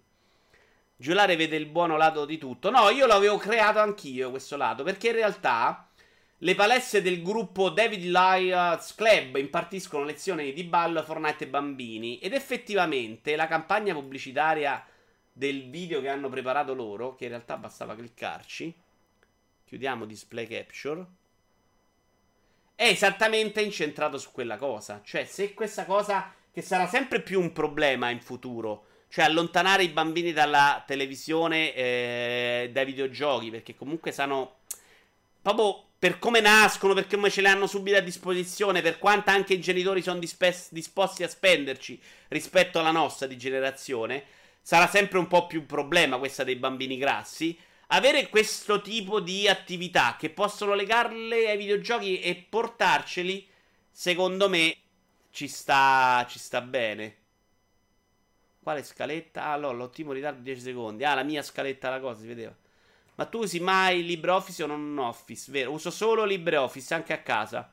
Perché in ufficio non mandava di farmi rompere il culo della finanza con una versione pezzente di Word ed Excel, non mandava di comprarla e quindi messa, l'ho messa anche a casa per questione di compatibilità e non avere problemi. E devo dire che LibreOffice rispetto agli altri che ho provato in passato è veramente una, una squisitezza. Mamma mia, Vito, te lo passo io la crack di Office se ti serve. No, Pata, a me c'è il problema che la finanza potrebbe arrivare e quindi no. Fammi fare 6.000 euro di multa perché c'è un programma del cazzo, non me ne frega. Siccome per quello che lo uso io vanno benissimo. No, scusate, ma per imparare alcune di queste mosse serve per forza una lezione. No, però ci porti, convinci i bambini ad andarci. Cioè, che vuol dire? Anche per fare gli addominali non serve una lezione, probabilmente. Ma se la fai insieme ad altri ti diverti di più. Gli basta un gioco anche perché, tolta l'estate, quando inizia la scuola, se il pomeriggio fanno qualche sport, il tempo libero rimane poco. Uh, beh, non è vero perché poi comunque a casa la sera loro non vanno a dormire molto presto come, come noi e come, come, ero io. Io alle otto e mezza dovevo dormire. Io uso Warpad perché è minimal. Comunque mi sembra assurdo che un bambino debba fare eh, così attività motoria. Vabbè, matto, però se la fa, che cazzo è il problema? Sì, ma suo cugino li faceva tutti sti balletti. Sembrava un cazzo di celebroso. Ma anche il mio nipote piccolo in realtà li sa fare, li fa perché guarda il grande. Eh, è normale che loro tendano ad imitare queste cose, dai, ci sta eh, era la notizia cazzona e quindi direi che possiamo andare avanti su De Nuvo. Abbiamo un'altra double. Per il 95 delle persone Libre, LibreOffice è più che adeguato, assolutamente. Per chi magari, ecco, chi fa il lavoro di traduzione come Antonio è un po' un problema, perché loro lavorano con della roba di compatibilità molto complicata, molto che ti può rompere le palle. Su eBay trovi le key di Office a 10 euro. Vabbè, ma io sto bene con LibreOffice, Sippo, perché mi devo prendere Office? Cioè, sto tanto bene, cioè, è perfetto. Sì, anche io non vedo sia di male. Secondo me, anzi, è una buona notizia. Comunque, De Nuvo ha detto: Non esiste un gioco non craccabile. E grazie al cazzo, visto che Two Point Hospital gli hanno craccato prima dell'uscita. Ma bisogna proteggere le vendite iniziali. Cioè, il punto che abbiamo detto più volte di De Nuvo è che loro non è che stiano cercando di non farsi craccare. Quindi, quando esce la notizia gioco craccato dopo tre settimane, gliene frega il giusto a loro. A loro interessa che sia tutelato quella fase iniziale in cui se il giocatore che, che vuole comprare si trova bloccato, magari eh, lo va a comprare. Anche se, adesso andiamo alla news, intervistato da Game Industry, la prima parte è di multiplayer.it, sulla community dei cracker, il direttore vendite di De Nuvo, Elmar Fischer, ha dichiarato è una competizione, per loro è davvero come uno sport e sono considerati degli idoli, parlando della gente che fa poi questi crack, che è un lavoraccio. E invece De Nuvo, più interessante, sempre su multiplayer.it in realtà, quanto incide la pirateria sui numeri dell'industria videoludica? Loro dicono, a differenza del cinema, dove loro hanno più o meno dei numeri più precisi su quanto la pirateria incide, sui videogiochi non lo puoi sapere, perché non puoi sapere quanto una persona, se il gioco non fosse crackabile, avesse soldi, lo comprerebbe lo stesso. Eh, perché magari se sai che il gioco è gratis lo provi, altrimenti non, non, non, non lo toccheresti mai con un dito, ecco perché si è spinto poi verso il free to play. Mentre un film, se ti piace e non lo trovi, magari te lo vai a vedere. Eh, in realtà, secondo me, è difficile trovare dei numeri precisi anche mh, mm, la community cracker. Vabbè, l'ho detto chiaramente male. Vabbè. Eh, secondo me è difficile anche per il cinema. Eh, dice sempre lui: Se un titolo venisse violato solo a diversi mesi dal lancio, sarebbe esponenzialmente più probabile l'acquisto anche da parte di chi solitamente si affida alla pirateria. Cioè, quello. Cioè, se sei sicuro che il gioco non viene craccato per mesi, magari lo compri. Tecnicamente si parla del cosiddetto elemento di convenienza, che ad esempio sarebbe dimostrato dal declino dei siti torrent dopo l'arrivo dei servizi di streaming video in abbonamento come Netflix. Io non so per voi, so per sicuro che per Antonio Pizzo è così, ma magari anche per me assolutamente. Cioè, da quando tanta roba ce l'ho a disposizione con questi servizi in abbonamento a pagare a quella cifra trovo un po' più faticoso e scocciante andarmi a scaricare la serie, metterci i sottotitoli e di questo passo, insomma. Uh, quindi l'elemento di convenienza è se pagare eh, non è una cifra esagerata e mi conviene comunque scaricarmeli legalmente, lo preferisco. Uh, con Netflix hanno dimostrato che è vero, le serie TV se possono pagare la gente paga. Ma già se secondo me facevi 19 euro al mese non ti si incula nessuno. È molto difficile anche trovare qual è la soglia giusta. Community dei Cracker, cioè i Tuc, continuiamo a prendere per il culo. La community dei Salatini, eh, vabbè, eh, ma sono giocata male. Fai un'accoppiata Microsoft Office ed espansione di The Witcher con 30 euro te ne esci. Io comunque mi sono scaricato Two Point Hospital e va una bomba. Perché il punto, la gente ce l'ha con De Nuvo per partito preso perché sono stronzi come al solito, come le pozzanghe di Spider-Man, ma anche perché, e per questo ho messo questo video, effettivamente De Nuvo sembra rallentare di brutto le prestazioni dei giochi e questo non deve succedere, perché qui vai a penalizzare poi me che invece ho acquistato, che quello che invece se lo prende craccato, craccato, eh, scusate, eh, questi problemi non ce l'ha e, e no, io che pago devo avere tutti i vantaggi possibili. Concordo con te la facilità di Netflix verso Torrent, preferisco meno ma di qualità. Bravo, anch'io ormai faccio fatica a vedere le serie TV in bassa risoluzione, non HD, insomma, già col porno un po' mi scoccia, onestamente. Con rischio che becchi un uh, virus, put- un virus e ti manda puttane tutte. Anche questo è vero perché a me è capitato con un cazzo di gioco orribile che volevo giusto provare una volta eh, un'avventura grafica e mi sputtanò completamente il PC. Eh, anche perché non è a livello di Netflix, secondo me. Ah, io ho fatto così con Football Manager 2018, non usciva e l'ho comprato. Ah, vedi? Eh, capita, ma è evidente che sta cosa può aver senso. Però devi reggere un po' più di 4 giorni, secondo me, altrimenti no. Uh, ma lasciate passare liscia sta cosa di Pata e Pinocchio? Quale Giuliare? Me la son persa? Un virus ti manda tutta puttana. Qual è la cosa di Padre Pinocchio? Ce l'ho con De Nuovo perché non mi dà 4 slot in più per le armi, dice Pata. Sì, ma sì, mo si chiama gioco. Dobbiamo. Psi- no, no, eh, il gioco era il gioco. E il porno è un'altra cosa. Il porno è una cosa seria. I videogiochi sono eliminabili. My Crackers nella borsa di Microsoft ci sono. Grazie, Cori. Da te non me l'aspettavo, Cori. La cam qua. Cori mi hai molto deluso. Da te non me l'aspettavo. Questo è un colpo basso. Pato, pensavo che Pinocchio fosse morto nella balena. Eh, io mi sono perso una battuta del cazzo di Pata. Tra l'altro sto sputando oggi, ragazzi. Che fatica sta rubrica, eh. E che cazzo. Pata, pata, pata, pata, pata, pata, pata, pata. Non la trovo. Ho passato l'infanzia convinto che Pinocchio fosse morto nella balena, dice Pata. Perché andavi a dormire anche tu presto? Io alle 8.30 non potevo vedere il film della sera. E infatti è che il motivo per cui non ho visto un cazzo di film nella mia vita li sto recuperando tutti da adulto. E infatti mi ricordo la cosa brutta quando parlavano di. come di Visitors. Tutti alle elementari parlavano di Visitors e io no. Vabbè. Però non ne ho sofferto molto. Andiamo avanti. Quarto annuncio. In realtà non è un annuncio. Questa alla PAX, incredibilmente, si è visto per la prima volta Tribe Strike Again No More Heroes. In realtà non è un trailer, è un po' di gameplay. Si vede la faccia? Ecco, gli voglio bene a Suda e gli do ancora del beneficio del dubbio. Ma mi sembra il progetto più stronzo che si potesse fare o pensare, insomma. Perché? Poi magari è divertentissimo, eh. Oh, Mottura, se ci sei ancora, ti consiglio Mr. Shifty. C'ha un'idea sola all'Outline Miami. Però guarda che è divertente. Sul finale è pure stronzo. Uh, vabbè, Vito, ma sei malato? Che infanzia, leggi il messaggio prima. Perché sono malato?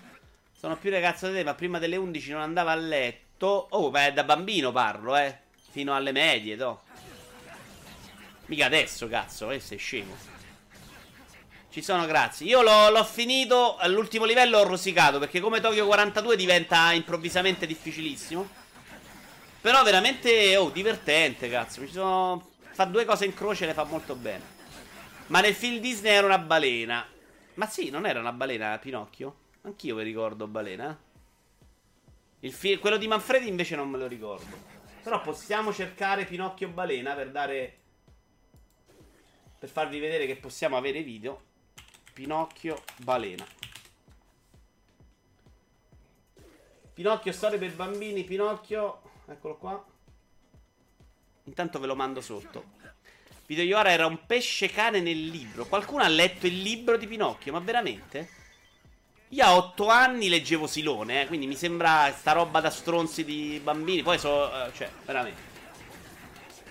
Pinocchio il libro adesso. Quando ho iniziato a leggere, basta quella roba scema. Uh, quindicesima news. Ci avviciniamo alla fine. Ma la stesseria di Quiet Man non la commenti. L'abbiamo commentata alla Gamescom, Cori, un pochino. Sì, lo aveva mia nonna a casa. Sai che io anch'io ce n'ho uno. Me la sa che quando abbiamo fatto il trasloco me lo sono tenuto io perché era un libro bellissimo di Pinocchio. Uh, con delle belle illustrazioni. Sì, nel libro spiaccica pure il grillo, cosa che non hanno messo nel film Disney. Purtroppo lo sai che Kingdom Hearts può incontrare Pinocchio nel ventre della balena, uno dei mondi esplorabili. Yeah, che non vedo l'ora. Era un'orca. Vito Iuvara, eh, lo sapevi? Anche Alice nel Paese delle Meraviglie. Alice nel Paese delle Meraviglie l'ho letto, però non ci ho capito, non l'ho trovata tutta quella parte satirica nascosta e più che dovrebbe esserci. Era evidentemente troppo complicato per me. Gli sviluppatori di Cosmic Star Heroine, che ve lo faccio vedere, che sembra 8 pat- cioè un RPG classico, fantascientifico di merda. Si sono lamentati dello scarso supporto da parte di Nintendo. E qui, secondo me, comincia a esserci un po' di maretta in paradiso. Perché il problema dell'affollamento dei titoli indie. Su... Jim, ti fai bloccare 20 messaggi a puntata tu. Eh, il problema dell'affollamento dei titoli su Switch sarà proprio questo: che cominceranno a vendere meno perché comunque non tutti possono avere la stessa visibilità. visibilità. Dice il Maria, nel libro Pinocchio e Lucignolo stuprano un trans, ma non l'hanno messo nel film. Non è vero, Elma. La satira è che Lewis non solo era uomo di colore, ma gli piacevano le ragazzine. Vabbè, qua eh, la buttiamo in caciara. Anche solo un tweet di Nintendo avrebbe potuto darci una spinta notevole in termini di visibilità. È un buon gioco e scommetterei che una buona percentuale di chi ha comprato Octopath Travel, quindi una buona percentuale di stronzi, credo voglia dire lui, avrebbe, come me, però, che almeno io sono pentito, avrebbe apprezzato il nostro gioco se avesse saputo della sua esistenza. Non abbiamo, e qui secondo me già un po' più grave, neppure avuto qualcuno che risolvesse il bug nella pagina del nostro store. Cioè, avevano un bug nello store e non se li sono proprio inculati. Però, guardando il gioco, sicuramente Nintendo l'ha proprio schifati, secondo me. Ciao, Watchman! Un pochino di maretta in paradiso, lol. Uh, cominciano le magagne con tutta la vagonata di indie di merda, dice Pata. Uh,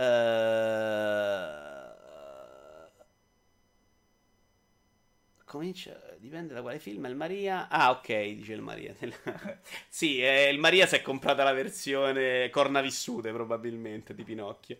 Ho letto anch'io il film. Tra l'altro, la versione, secondo me, quella più pornografica è quella di Benigni di Pinocchio. Fu una roba, madonna mia. Nella storia verrà ricordato quel film. Si continua a mettermi.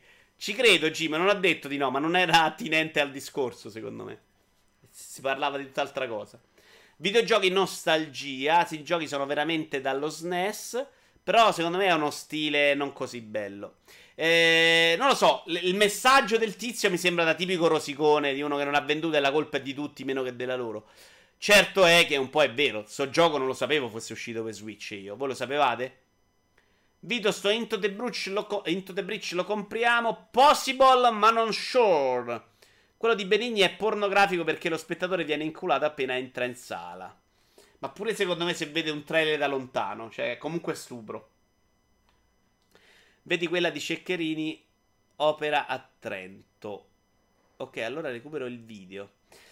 Va bene, andiamo sulla Cina. Che a Rincas, eh, per qualche motivo, nessuno sapeva di questa notizia che in Cina non possono più uscire videogiochi. Ora, finalmente, il Xi Jinping, che tutti saprete essere il presidente cinese, ha spiegato quale, qual è stato il motivo. E lui dice che vuole limitare i videogiochi per salvaguardare la vista dei bambini. Metto Monster Hunter perché è stato proprio bloccato bloccata la vendita di Monster Hunter. Monster Hunter che dal 10 settembre cominceremo a giocare in cielo duro, ve lo ricordo, sul canale di Antonio Pizzo. Il presidente cinese Xi Jinping, in un'intervista pubblicata questa settimana dall'agenzia di stampa cinese Xiwanet, ha riferito che la Cina, notizia di Everai.it, ha riferito che la Cina vuole limitare il numero di videogiochi disponibili nel paese per salvaguardare la vista dei bambini assicurando loro un futuro sano e brillante. E qua tutti hanno detto: Ma me sembra una discreta cazzata. Perché se vuoi salvaguardare la vista, non devi aumentare il numero di videogiochi, ma devi fare in modo che ci giochino meno. Eh, annunciando, vabbè, se, se, non ce la fai tu, Antopio, passiamo da me. Eh, in realtà hanno detto anche un'altra cosa. Annunciando che il governo avrebbe implementato una serie di misure normative per limitare il numero di giochi online consentiti nel paese. Ma per aiutare a proteggere gli occhi dei bambini, inoltre, verrà adottato un nuovo sistema di classificazione per regolare la quantità di tempo che i minori possono trascorrere con i videogiochi. E il porno lo lasciano. Beh, il porno è un po' il motore dell'industria. Ma in realtà non so. Cioè, sinceramente. Eh, chissà se guardano porno in Cina, non posso saperlo. Magari lì hanno tutti i siti bloccati. Cioè, sicuramente nei paesi arabi il porno non esiste come lo conosciamo noi. Cioè, non diamolo per scontato. Che il nostro occidente ha un sacco di problemi, ma il porno non è uno di questi. Comunque, che voglia limitare l'uso ai bambini ci sta. Secondo me, ed è importante, lo dicevamo prima, sarà, sarà sempre più un problema. Come non lo so. Certo, non far uscire i videogiochi è veramente una notizia terrificante per l'industria. Cioè, ricordiamo che là il mercato cinese, leggevo quando uscì questa notizia, è il primo al mondo per, in, per numeri. Non è un mercato piccolino. Giocano tutta altra roba di quella che giochiamo noi.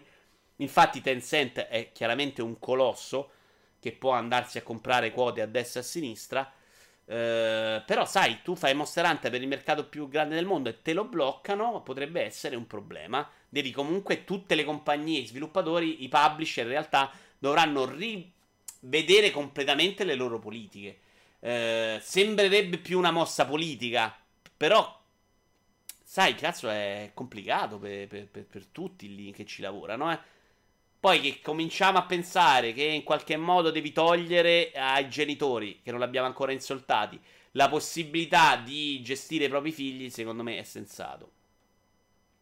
Allora, se cerchi Amator Araba su Pornhub ci sono almeno 50 pagine di video, quindi per cortesia non facciamo disinformazione. No, Pata, però ci sono per noi. Anch'io lo conosco quello, devo dire, lo apprezzo anche molto. Ma non credo che quei siti siano là. Credo che sia porno di quel modo per noi. Cioè, anche se tu guardi, ci sta anche porno con cavalli e cani. Però non credo che siano siti che vanno. che sono fatti per farli vedere ai cani e ai cavalli. Credo che siano per gli esseri umani. E mi, eh, mi, mi faccio un applauso per l'esempio, perché è venuto una meraviglia. Ma lì hanno altri espedienti, dice Matto. Mm, piccoli masturbatori cinesi. Lì ci stanno gli harem. Eh sì, gli harem ce li ha tutt'al più chi c'ha i soldi, matto, non esattamente chiunque. No, ma credo sia proprio complicato far vedere certe tipo di immagini in cui la donna fa certe cose. Cioè, non, non voglio addentrarmi in quel, in quel discorso, ma secondo me è più complicato di così, ecco. Cioè, se, se, stiamo in un paese in cui una donna non può prendere la patente, una donna deve mettersi un velo per girare per strada, capite che secondo me quella roba non è consentita. Ma secondo me vieni punito anche se ti beccano a guardarla. Quindi se andate in un paese di quelle informatevi bene. Potrebbe essere un business, il porno creato per gli animali. Uh, andiamo avanti perché loro hanno il blocco totale, noi abbiamo il Peggy. Il Peggy, Peggy o Peggy secondo voi? Il Peggy, diciamolo come si scrive, introduce un nuovo bollino sulle confezioni dedicato alle microtransazioni. Anche questo era uscito sul Rincast. Chiudiamo un po' di video. E siccome non c'era un video sensato, ho messo il video della ginnasta! Yeah! Vittor- Vittoria Risi in un'intervista alla Zanzara ha detto che molto pubblico del suo sito viene da paesi arabi, dice Sippo. Eh, oh, e che te devo dire? Possibile, possibile, possibile. Il bollino rappresenta una carta di credito, così da rendere chiaro il fatto che all'interno del gioco sarà possibile acquistare, acquistare ulteriori contenuti utilizzando denaro reale. Cioè, dopo 52 anni, i videogiochi hanno capito che devono fare quello che fanno, quantomeno per le app. Cioè, separarle dalle altre, specificando bene che sono, eh, ci sono degli acquisti in app all'interno. Come ho detto a Rincas, qua ripeto, eh, non serve a niente. Cioè, o questa cosa la fai diventare legge, regolamento, oppure ti sbatti per informare i genitori che esiste eh, dei metri di valutazione come il PEGI che servono ad indicare ai genitori cosa comprare e cosa no. E i genitori non lo sanno perché i genitori non vanno neanche a guardare dietro la confezione, non vedono quei simboli, non sanno neanche a cosa servono perché nel loro cervello nessun videogioco è limitato per età, per bambino, per violenza o è consigliato ad un pubblico maturo. Oppure non serve a niente. Secondo, anche se informi i genitori è sbagliato perché il genitore lo vedrà come un avviso e ti dirà, beh, ma mio figlio è più sveglio degli altri e quindi lui può giocare a 12 anni GTA 5. Quindi, o lo fai un divieto, come hanno fatto con Tinto Brass, porca troia, ma è mai possibile che in un mondo sbatto il pugno Sano di testa, io da 14 anni stavo lì con i testicoli infiammati giganti e non potevo vedere un film di Tinto Brass, tipo che ne so, Monella, che stavo impazzendo e, e invece potevo giocare GTA? E che cazzo, ma cosa sarà più dannoso? Uno che violenza, spara tutto, ammazza le prostitute e lo fa perdendo, desensibilizzandosi un attimino, non capendo un cazzo, sempre che la cosa sia vera, o del sano sesso, guarspiare una dal buco della serratura eh, e vedere due tette. Cioè, capite? Eh? Sta cazzo di religione che ci ha impantanato tutti. Oh, minchia che sbirula di figa. Eh, però ringraziatemi che ve la metto sempre dentro. Ma da quando in qua i genitori fanno caso a quei numeri o simboli? Mai, esattamente, quindi ce ne aggiungi uno in più. Ci troveremo tutto il retro, secondo me, ormai di simboli e nessuno se li sta inculando. Vito che gli si appaiono gli occhiali per il video della tipa che salta la corda. Ma in realtà non lo stavo neanche guardando, che deficienti. News 18. In realtà ci abbiamo delle news ancora tranquille. Dobbiamo parlare di Cyberpunk. E l'ultima, che secondo me è molto bella, non è una news, ma è un commento a un editoriale che secondo me porterà via parecchio tempo. Però dai, ce la stiamo cavando. È un'ora e 32. Siete poco attivi voi oggi. Io a 12 anni ho provato la demo di Halo su PC e mi staccarono il PC per una settimana perché era un gioco che si sparava. Quindi fate i genitori per bene e comprate i giochi Nintendo. Boh, io ho giocato quasi un cazzo su Game Boy, Tetris e eh, Dragon Slayer su Game Boy. E una sorta di Wonder Boy. Poi c'avevo il Commodore 64 che comunque non era un bel effetto di violenza. Quando sono passato alla PlayStation, subito attaccando il Commodore 64, era PlayStation eh, e avevo 16 anni, quindi nessuno mi controllava più quello che facevo. Mio padre da piccolo mi comprava Nintendo e Super Mario. Ma quel nero lì fa il cosplay di D-Dog di Metal Gear Solid 5. Non so di cosa stai parlando, non me lo ricordo. Quindi farai giocare in giochi Nintendo. Sì, secondo me un genitore deve spingere verso Nintendo. È una roba divertente allo stesso modo, uh, senza problemi. Poi, secondo me, la soglia non è 16, non è 18, ma già 14 anni. Se sei un deficiente non c'è più niente da recuperare, quindi gioca dello GTA. Fine 14, secondo me, ci si può un attimino lavorare sulle persone. Il mio primo gioco non violento fu Mortal Kombat. E eh, quindi eri molto piccolo. E Mortal Kombat, secondo me, era di quella violenza sbagliata proprio. Figa Vito, va, contesso sarà uno con la pezza sull'occhio. Eh, news 18. Sony, niente crossplay per... Ah no, l'avevo messa a 6 news. Mannaggia a te, Pada, me l'hai bruciata. Niente crossplay per Fortnite perché la PlayStation 4 è la console migliore per giocare. Sony, per voce del suo CEO Kenichiro Yoshida, crediamo che Fortnite giocato su PlayStation 4 offra la migliore esperienza per gli utenti. In verità, allora dice un'altra cosa, visto che Pada ce l'ha rovinata. Intanto adesso facciamo un minuto di silenzio per punizione per Pada.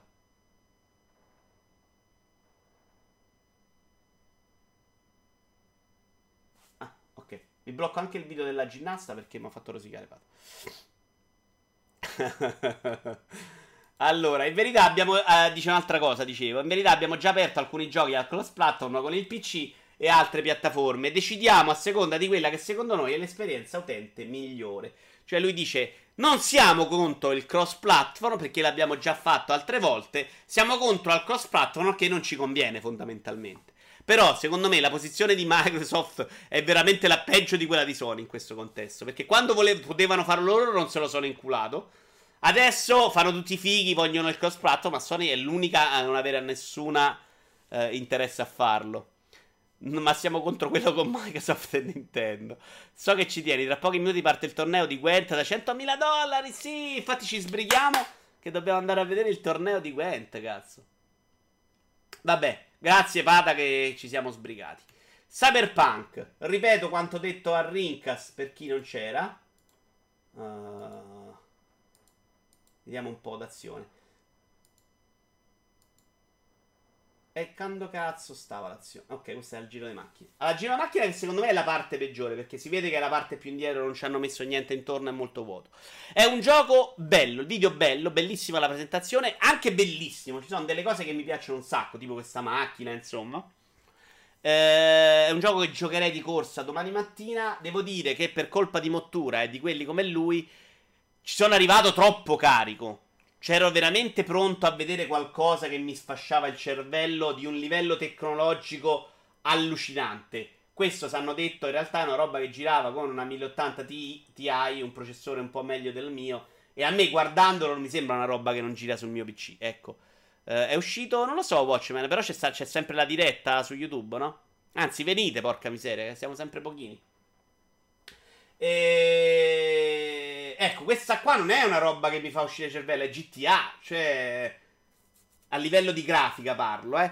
Poi se vogliamo giudicare quello che hanno detto è un altro discorso, perché quello secondo me vale quello che vale, su capito. Se vogliamo giudicare quello che si è visto, si è visto della roba bellissima, ma non roba che ti fa esplodere il cervello. Uh, che non vuol dire niente, perché poi magari lo vado a vedere, funziona veramente tutto a meraviglia, come dicono, e allora è un gioco di un altro livello. Mm, la parte in auto ho più perplessità, sinceramente, rispetto a tutto il gioco, perché uh, se la rivediamo un attimo, vediamo se riesco a chiapparla qua. A parte il vuoto intorno, secondo me non sono neanche costruite le strade per farci il GTA. Cioè, GTA deve essere molto bello da guidare. Questo tipo di giochi, dico GTA, ma è tutto genere. E secondo me le strade, per come sono fatte, non sono costruite per guidare a terra. Poi magari la parte meglio è che puoi guidare in superficie. Però mi sembra proprio una roba in cui è semplicemente ti accompagno a una cassina e l'altra. Metti la parte in cui esce l'appartamento e attraversi la strada. Quello non è GTA. Ok, la parte quella, diciamo che doveva essere proprio rivoluzionaria. Eh che effettivamente è molto bella perché poi ogni personaggio. Dove cazzo stava? Era all'inizio, no? Eccola qua. Ok. Però non mi ha colpito, devo essere onesto. Bella, eh, e non è GTA perché si muove più gente a schermo. Però io gioco Kiwami e la città degli Yakuza mi fa un'impressione migliore. Anche se è tutto molto più finto, probabilmente. Poi magari vai a parlare con ognuna di queste persone, un po' come Shenmue, no? Parlavi con tutti i personaggi, ognuno diceva una cosa diversa, una cosa sensata, ovviamente in proporzione. Ed era quello che veramente era stravolgente. Così, d'impatto, io non ci ho visto sta roba che mi, che mi fa impazzire. Per compensare la violenza io voglio tanti peni e zinne. Mi sembra che anche in questa presentazione non sono mancate scasi. Eh, Vito spar- la sparatoria in auto. Uh, sì, però l'ho viste molto guidate, Gogol. Ecco, quella è un'altra cosa. Carina, però loro lì mettono l'autopilota e tu che spari. E non è una cosa che mi fa impazzire. Cioè, il GTA, le sparatorie... Eccola qua. Mazza che bravo questo stato. Lei lascia il volante all'altro, gli dice guida tu. E lei si limita a sparare, che è una cosa molto sui binari. Cioè, tutta la parte, secondo me, in auto è un po' deboluccia. Anche a me la sparatoria pareva molto scrittata, dice il Maria. Beh, questa si vede proprio perché poi non guidi proprio. Cioè, GTA la, la, la difficoltà è guidare e sparare insieme. Ho avuto sempre problemi con i mille grilletti. Da vedere bellissima, però sembra una roba che metti dentro come una sparatoria in un GTA. Ecco, in, no, in GTA, in un Call of Duty. Quel tipo di sparatoria là non, non mi ha fatto stravolgere il cervello. Ho visto invece altre cose molto belle dell'FPS. Eh... Boh bello, però vediamolo. Cioè, rimango.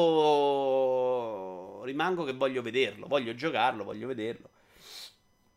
Ma è tutto insieme delle cose a fare impressione, a mio avviso. Boh, io non sono riuscito a farmi impressionare. Un po' dispiaciuto perché ero convinto proprio ormai che sto video. Ripeto, a volte le aspettative fanno proprio la differenza. Se, se ci arrivavo senza aver visto niente alle 3 magari mi esplodeva il cervello.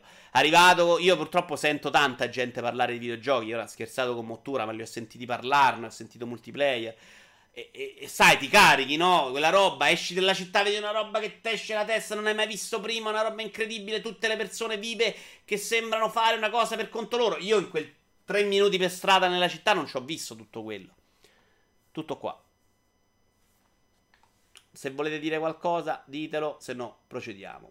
Grafica sì, ma a livello di interazione IA dei passanti, GTA se lo sogna questo, dice Doctor. Dio, ma dove ve l'avete vista tutta questa interazione con i passanti, però, Doctor? Scusami, eh. Io, onestamente, ma ho visto quel pezzetto là, ma dove sta tutta questa interazione? Carina quella cosa che se prendi la giacca ti devi vestire. Ecco qua, dov'è l'interazione? È bello perché li vedi, sono tutti diversi, eh ognuno sta facendo delle cose sue. Cioè, è credibile ed è bello, ma anche bellissimo. Non sto dicendo di no. Ma dov'è tutta questa interazione qua in questo pezzo? Le parti FPS dall'alto sembravano sorprendentemente solide. Sono d'accordo, El Maria. Infatti, sono quelle che a me hanno convinto assolutamente di più. Che personalità che sei diventato. Beh, ma in realtà a me sta roba di solito eccita. Eh. Boh, secondo me le aspettative mi hanno un po' crepato. Video sono esaltati perché si vogliono scopare i maschioni pompati. Gogul, dai, Gogul. Secondo me sarà ottimo a livello di trama di armi, ma il gameplay non mi, nu- non mi, aspetto nulla di superlativo ed è la cosa che mi interessa di più in un videogioco. Uh, bah, secondo me il gameplay non era superlativo neanche in The Witcher 3 e prima o poi ve ne accorgerete. L'interazione è che rispetti i semafori. Ah, però Anna, Vincenzo, secondo me fai male a calare il tuo livello di attesa. A me sembra fuori parametro già adesso che è ben lontano dalla sua forma definitiva. Io non ho calato il mio livello di attesa, eh. Cioè, lo voglio giocare domani, mi piace. Ho calato il mio livello di. Abbiamo fatto tre passi avanti nel mondo dei videogiochi. Interazione in generale per i passanti e la routine di ogni singola persona realistica a impressionare. Doctor, però lo stai dicendo di un video che è costruito, non del gioco. Cioè, questo l'hanno costruito per far andare le cose in un certo modo. In realtà, come struttura, come passaggio, eh, mi ha ricordato proprio GTA, secondo me. Anche entrare qui parli con tizio che ti dà la missione, che è una cosa che me lo fa amare ancora di più perché The Witcher 3 che era open world vero, a me non piace. Questa cosa che invece le missioni sono legate a dei personaggi cassina, a me piace di più, mi fa vivere molto meglio la storia. Maledizione, dovrebbe essere tornati online. Sta cosa mi scombussola tutti i piani adesso. Video stato sbatte. Bravo Jim, questa l'hai fatta bene di clip. Applauso per Jim che per il momento aveva solo rotto i coglioni. Bravo Jim, anche quando è, te lo dico. Allora, eh, mi dispiace questa cosa perché comunque su YouTube la metto separata, eh, non ci faccio, non mi metto a fare editing, sti cazzi. Uh, dove, dove mi avete perso? Comunque, parlando seriamente, secondo me la marcia in più saranno le quest come in The Witcher 3. Visto che succede a parlare male di Cyberpunk, effettivamente. Allora, il video avevo messo questo, che non so cosa sia. Ah, ok, è un video dove si vede Todeschini. Dicevo, sono usciti questi due editoriali, di cui quello di Simone Tagliaferri è un po' la risposta al primo di Claudio Todeschini su eh, www.teamcrimine.it dovrebbe vedersi da qualche parte qua, quello è Claudio Teschini, che è stato uno storico redattore, capo redattore di TGM, The Game Machine, ricordiamo la rivista più longeva in Italia, e credo che tutto il team ultimamente se ne sia andato, non sono, a, non sono riuscito a seguire poi quando è successo. Non si vede Todeschini, ah perché adesso si è spallato tutto, porca miseria. Un attimo. Non si vede tutto, ma grazie per avermi avvisato perché un attimo lo sistemiamo, questo non è un problema. Almeno credo. Perché fa questa cosa? Invece, invece, invece no, invece è un problema. Quindi devo toglierlo, tacci tua, e di che non te lo dice, e rimetterlo da capo. Ah, ce l'abbiamo qua. brutti momenti, brutti momenti, soprattutto per chi starà ascoltando sul podcast. Sto dimostrando le mie grandissime capacità ormai a gestire Streamlabs come un genio. Allora, dicevo, uh, storico redattore, quindi uno che l'industria dei videogiochi l'ha vissuta tut corti. Io voglio riportarvi delle cose che dice, su alcune sono molto d'accordo, su alcune anche un po' meno e ne parliamo. Uh, ah, volevo ricordarvi, se vi piace l'argomento, uh, che sul canale di Tanzen, il Tanzen, c'è stata una bellissima intervista nel suo Le Show dei Poveri con Raffaele Sogni, che era il Raffo, quindi uno storico anche lui di Consolmania e The Game Machine, che parlava un po' di quel momento dell'industria, di come funzionavano le redazioni all'epoca. Ve lo consiglio perché è divertentissimo da vedere, da ascoltare, di questi ragazzi che si divertivano e lavoravano anche tantissimo, guadagnavano anche come dei cristiani ma sei caduto, fai anche il podcast. Tutta questa roba, eh, Cori, finisce anche su podcast. Eh, le trasmissioni, quelle un po' più importanti. Tutta la mia produzione la trovi sul podcast di Vito Iuvara, la trovi anche su iTunes. Eh, non te lo perdere, metti un bel follow anche là, ti voglio bene, Cori. E quindi torno al titolo. La stampa videoludica italiana è morta, o quantomeno è destinata a perire nel giro di poco tempo. Questo è il pezzo di Claudio Teschini, un estratto. Il motivo è presso detto: della stampa videoludica in Italia non frega un cazzo a nessuno. Eh, un'altra cosa che dice: tra i giocatori ci si lamenta in continuazione, questo è molto bello, di quanto la stampa generalista continui a considerare i videogame come giochini tutti lì col mignolino all'insù a dire che il medium è arte, poi quando qualcuno prova a proporre una lettura meno banale e che si sforza di andare un po' oltre il solito giro di grafica, sonora, longevità, allora sono solo pipponi filosofici inutili. E questo è assolutamente verissimo. Ovviamente tutti questi articoli vi metto delle news, vi metto il link poi sotto al video su YouTube. Eh, e ve le andate a leggere perché questo ve lo consiglio, è veramente un bellissimo articolo. C'è solo spazio per cercare conferme alle proprie idee e rinchiudersi sempre più nella propria bolla, oppure per attaccare chi la pensa in maniera diversa. Solo bianco o nero? Assolutamente meraviglioso anche questo pezzo. L'esempio che faccio sempre, e a cui non trovo mai una risposta in grado di smontarlo, è: andresti a farvi sistemare una cari da uno che di giorno fa il meccanico e la sera a tempo perso gratis aggiusta i denti perché è la sua passione? E questo è un altro estratto. Allora, io sono d'accordissimo su lui su delle cose. Purtroppo capire perché la stampa videoludica è morta sta morendo è complesso, secondo me. Non è solo colpa della stampa, perché a un certo punto la stampa. Uh, non poteva far diversamente, secondo me. Doveva, la stampa aveva l'obbligo di accontentare i lettori. I lettori, ciao Ivan, sono solo giochini. Arrivi proprio al momento giusto. I lettori sono quelli che poi ti, ti, impongono la linea editoriale e i lettori sono quelli che hanno spinto le riviste videoludiche, la stampa in generale, a trasformare la critica in le famose guide all'acquisto e della roba che mediamente aveva, era pro- troppo apersonale. Questa secondo me è la grossa critica che gli ho sempre fatto io. Se la trasformi in qualcosa di apersonale, molto semplice, in cui la personalità, la bravura del, dell'autore esce, me- esce meno fuori è facilmente replicabile. Quindi sono arrivati youtuber che invece davano un'impronta molto personale, una roba molto diversa da è bianco, è nero, è quello. Quello dice a me piace, è schifa, una merda, vaffanculo. E la gente l'ha presa più come qualcosa di credibile e di vero.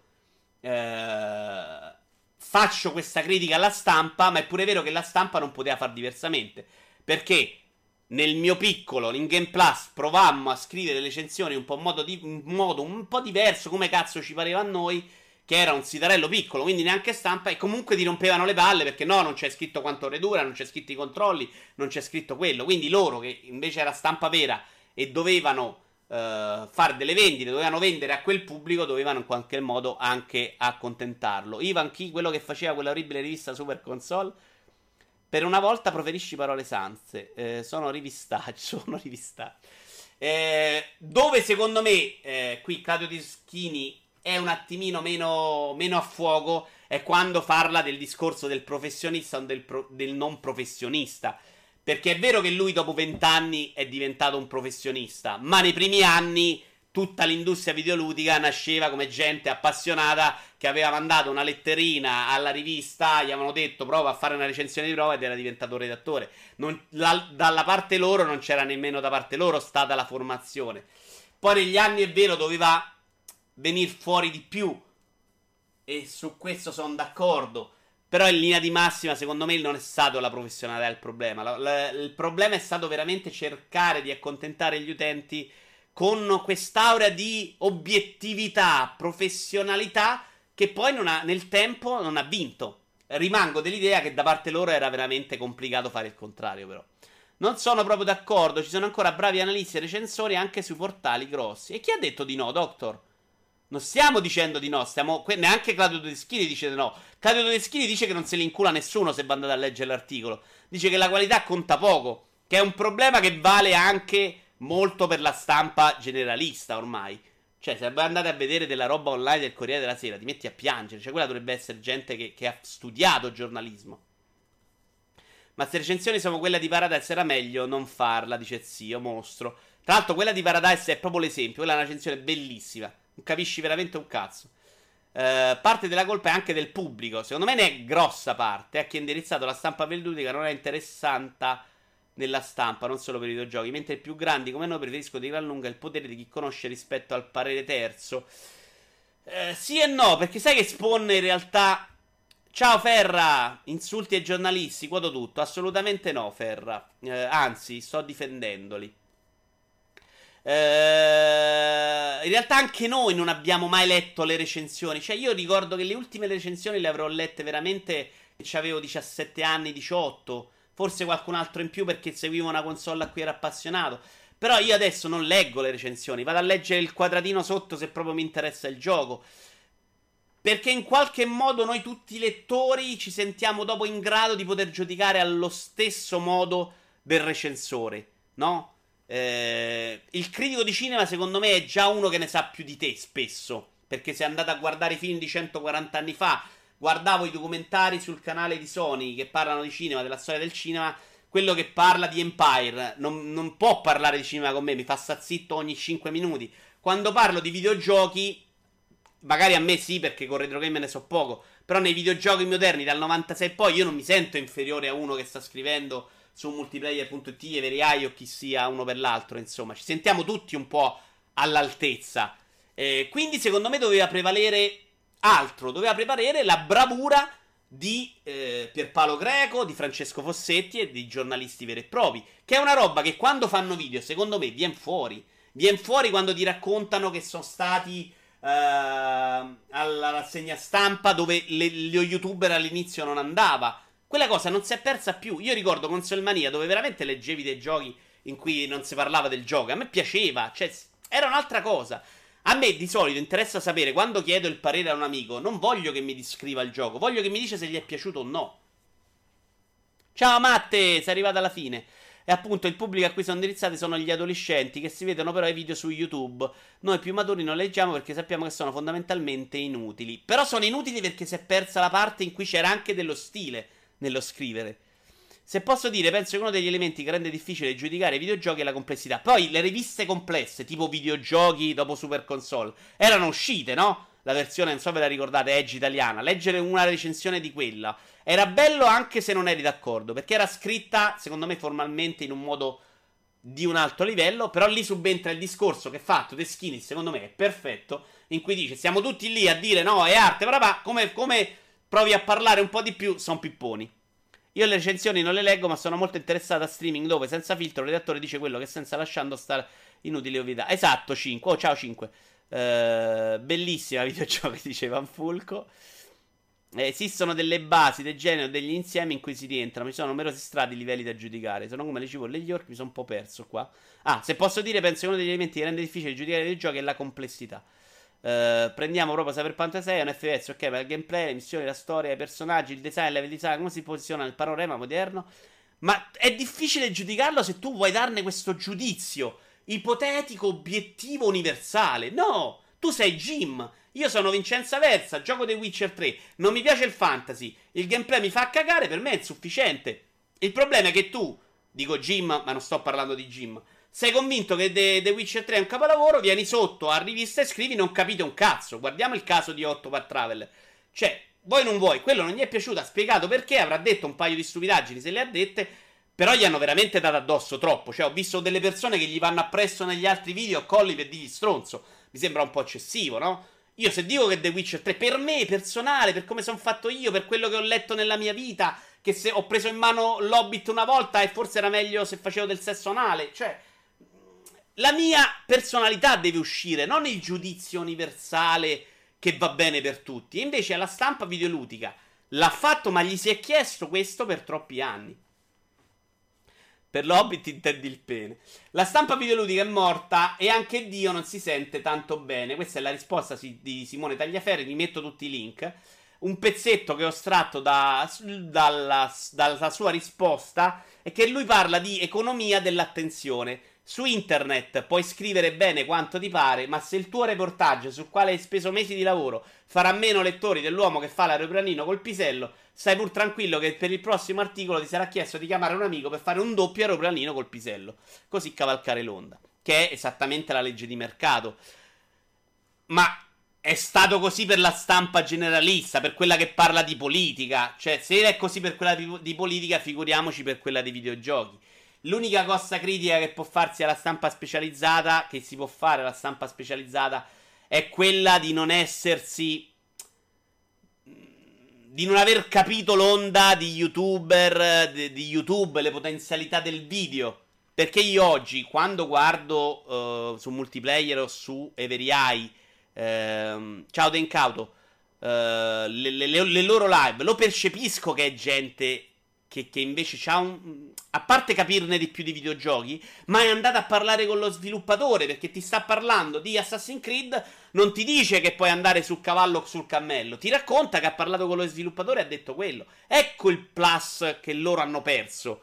Eh, poi oh, forse sarebbe andata male lo stesso perché se alla fine arriva il tizio che ti fa la rivista con 5.000 euro invece che 20.000 e se per la qualità non conta un cazzo a nessuno perché leggono solo il voto. Tutto quello che fai bene o male non conta. E qui torniamo a Simone Tagliaferri con la sua risposta, insomma. Discorso complicatissimo. Eh, sulla professionalità, secondo me, si doveva costruire diversamente. Non si è costruita una professionalità di scrittore, si è costruito un ruolo di recensore molto banale, secondo me. Cioè, scrivere per delle riviste di videogiochi veramente potevano farlo più o meno tutti allo stesso modo. L'ho fatto anch'io e, e, capite pure voi, no? Lo potevi fare, cioè lo potevo fare, lo potevo fare allo stesso livello di altri, perché comunque i paletti erano talmente, secondo me, eh, grandi, no? L'area di, di, movimento era talmente piccola che dentro ci potevano stare più o meno tutti. Dato Bugs che fa. Chiudiamo così, vi consiglio comunque di andarci a leggere l'articolo che parla anche di proporzione di soldi, insomma, leggetelo, leggetelo, ci ho piacere, andate a vedere anche questo nuovo progetto di cui non avevo mai sentito parlare, di tincrimine.it, eh, però visto che fanno anche delle interviste, sono stati alla Gamescom, magari vogliono ripartire, c'è gente a TG, TGM, insomma c'è stata gente veramente, veramente in gamba che lavora in questo settore da 20 anni. Signori, grazie a tutti, ci si vede prossimamente. Eh, ciao belli, alla prossima. Ah no, aspetta, c'è una cosa. Ah, ancora Jim. Io seguo il giudizio di Vito, se gli piace vuol dire che è da vitare e viceversa. Fanculo, Elma. Poi dovete sapere anche che non gli piace. Certo, così se dice non mi piace manco sto gioco, posso pensare probabilmente allora a me piacerà. Ma puoi capire anche se una persona che gusti ha, rispettarli, ma avere comunque piacere a leggere quello che scrive. Ciao belli, alla prossima!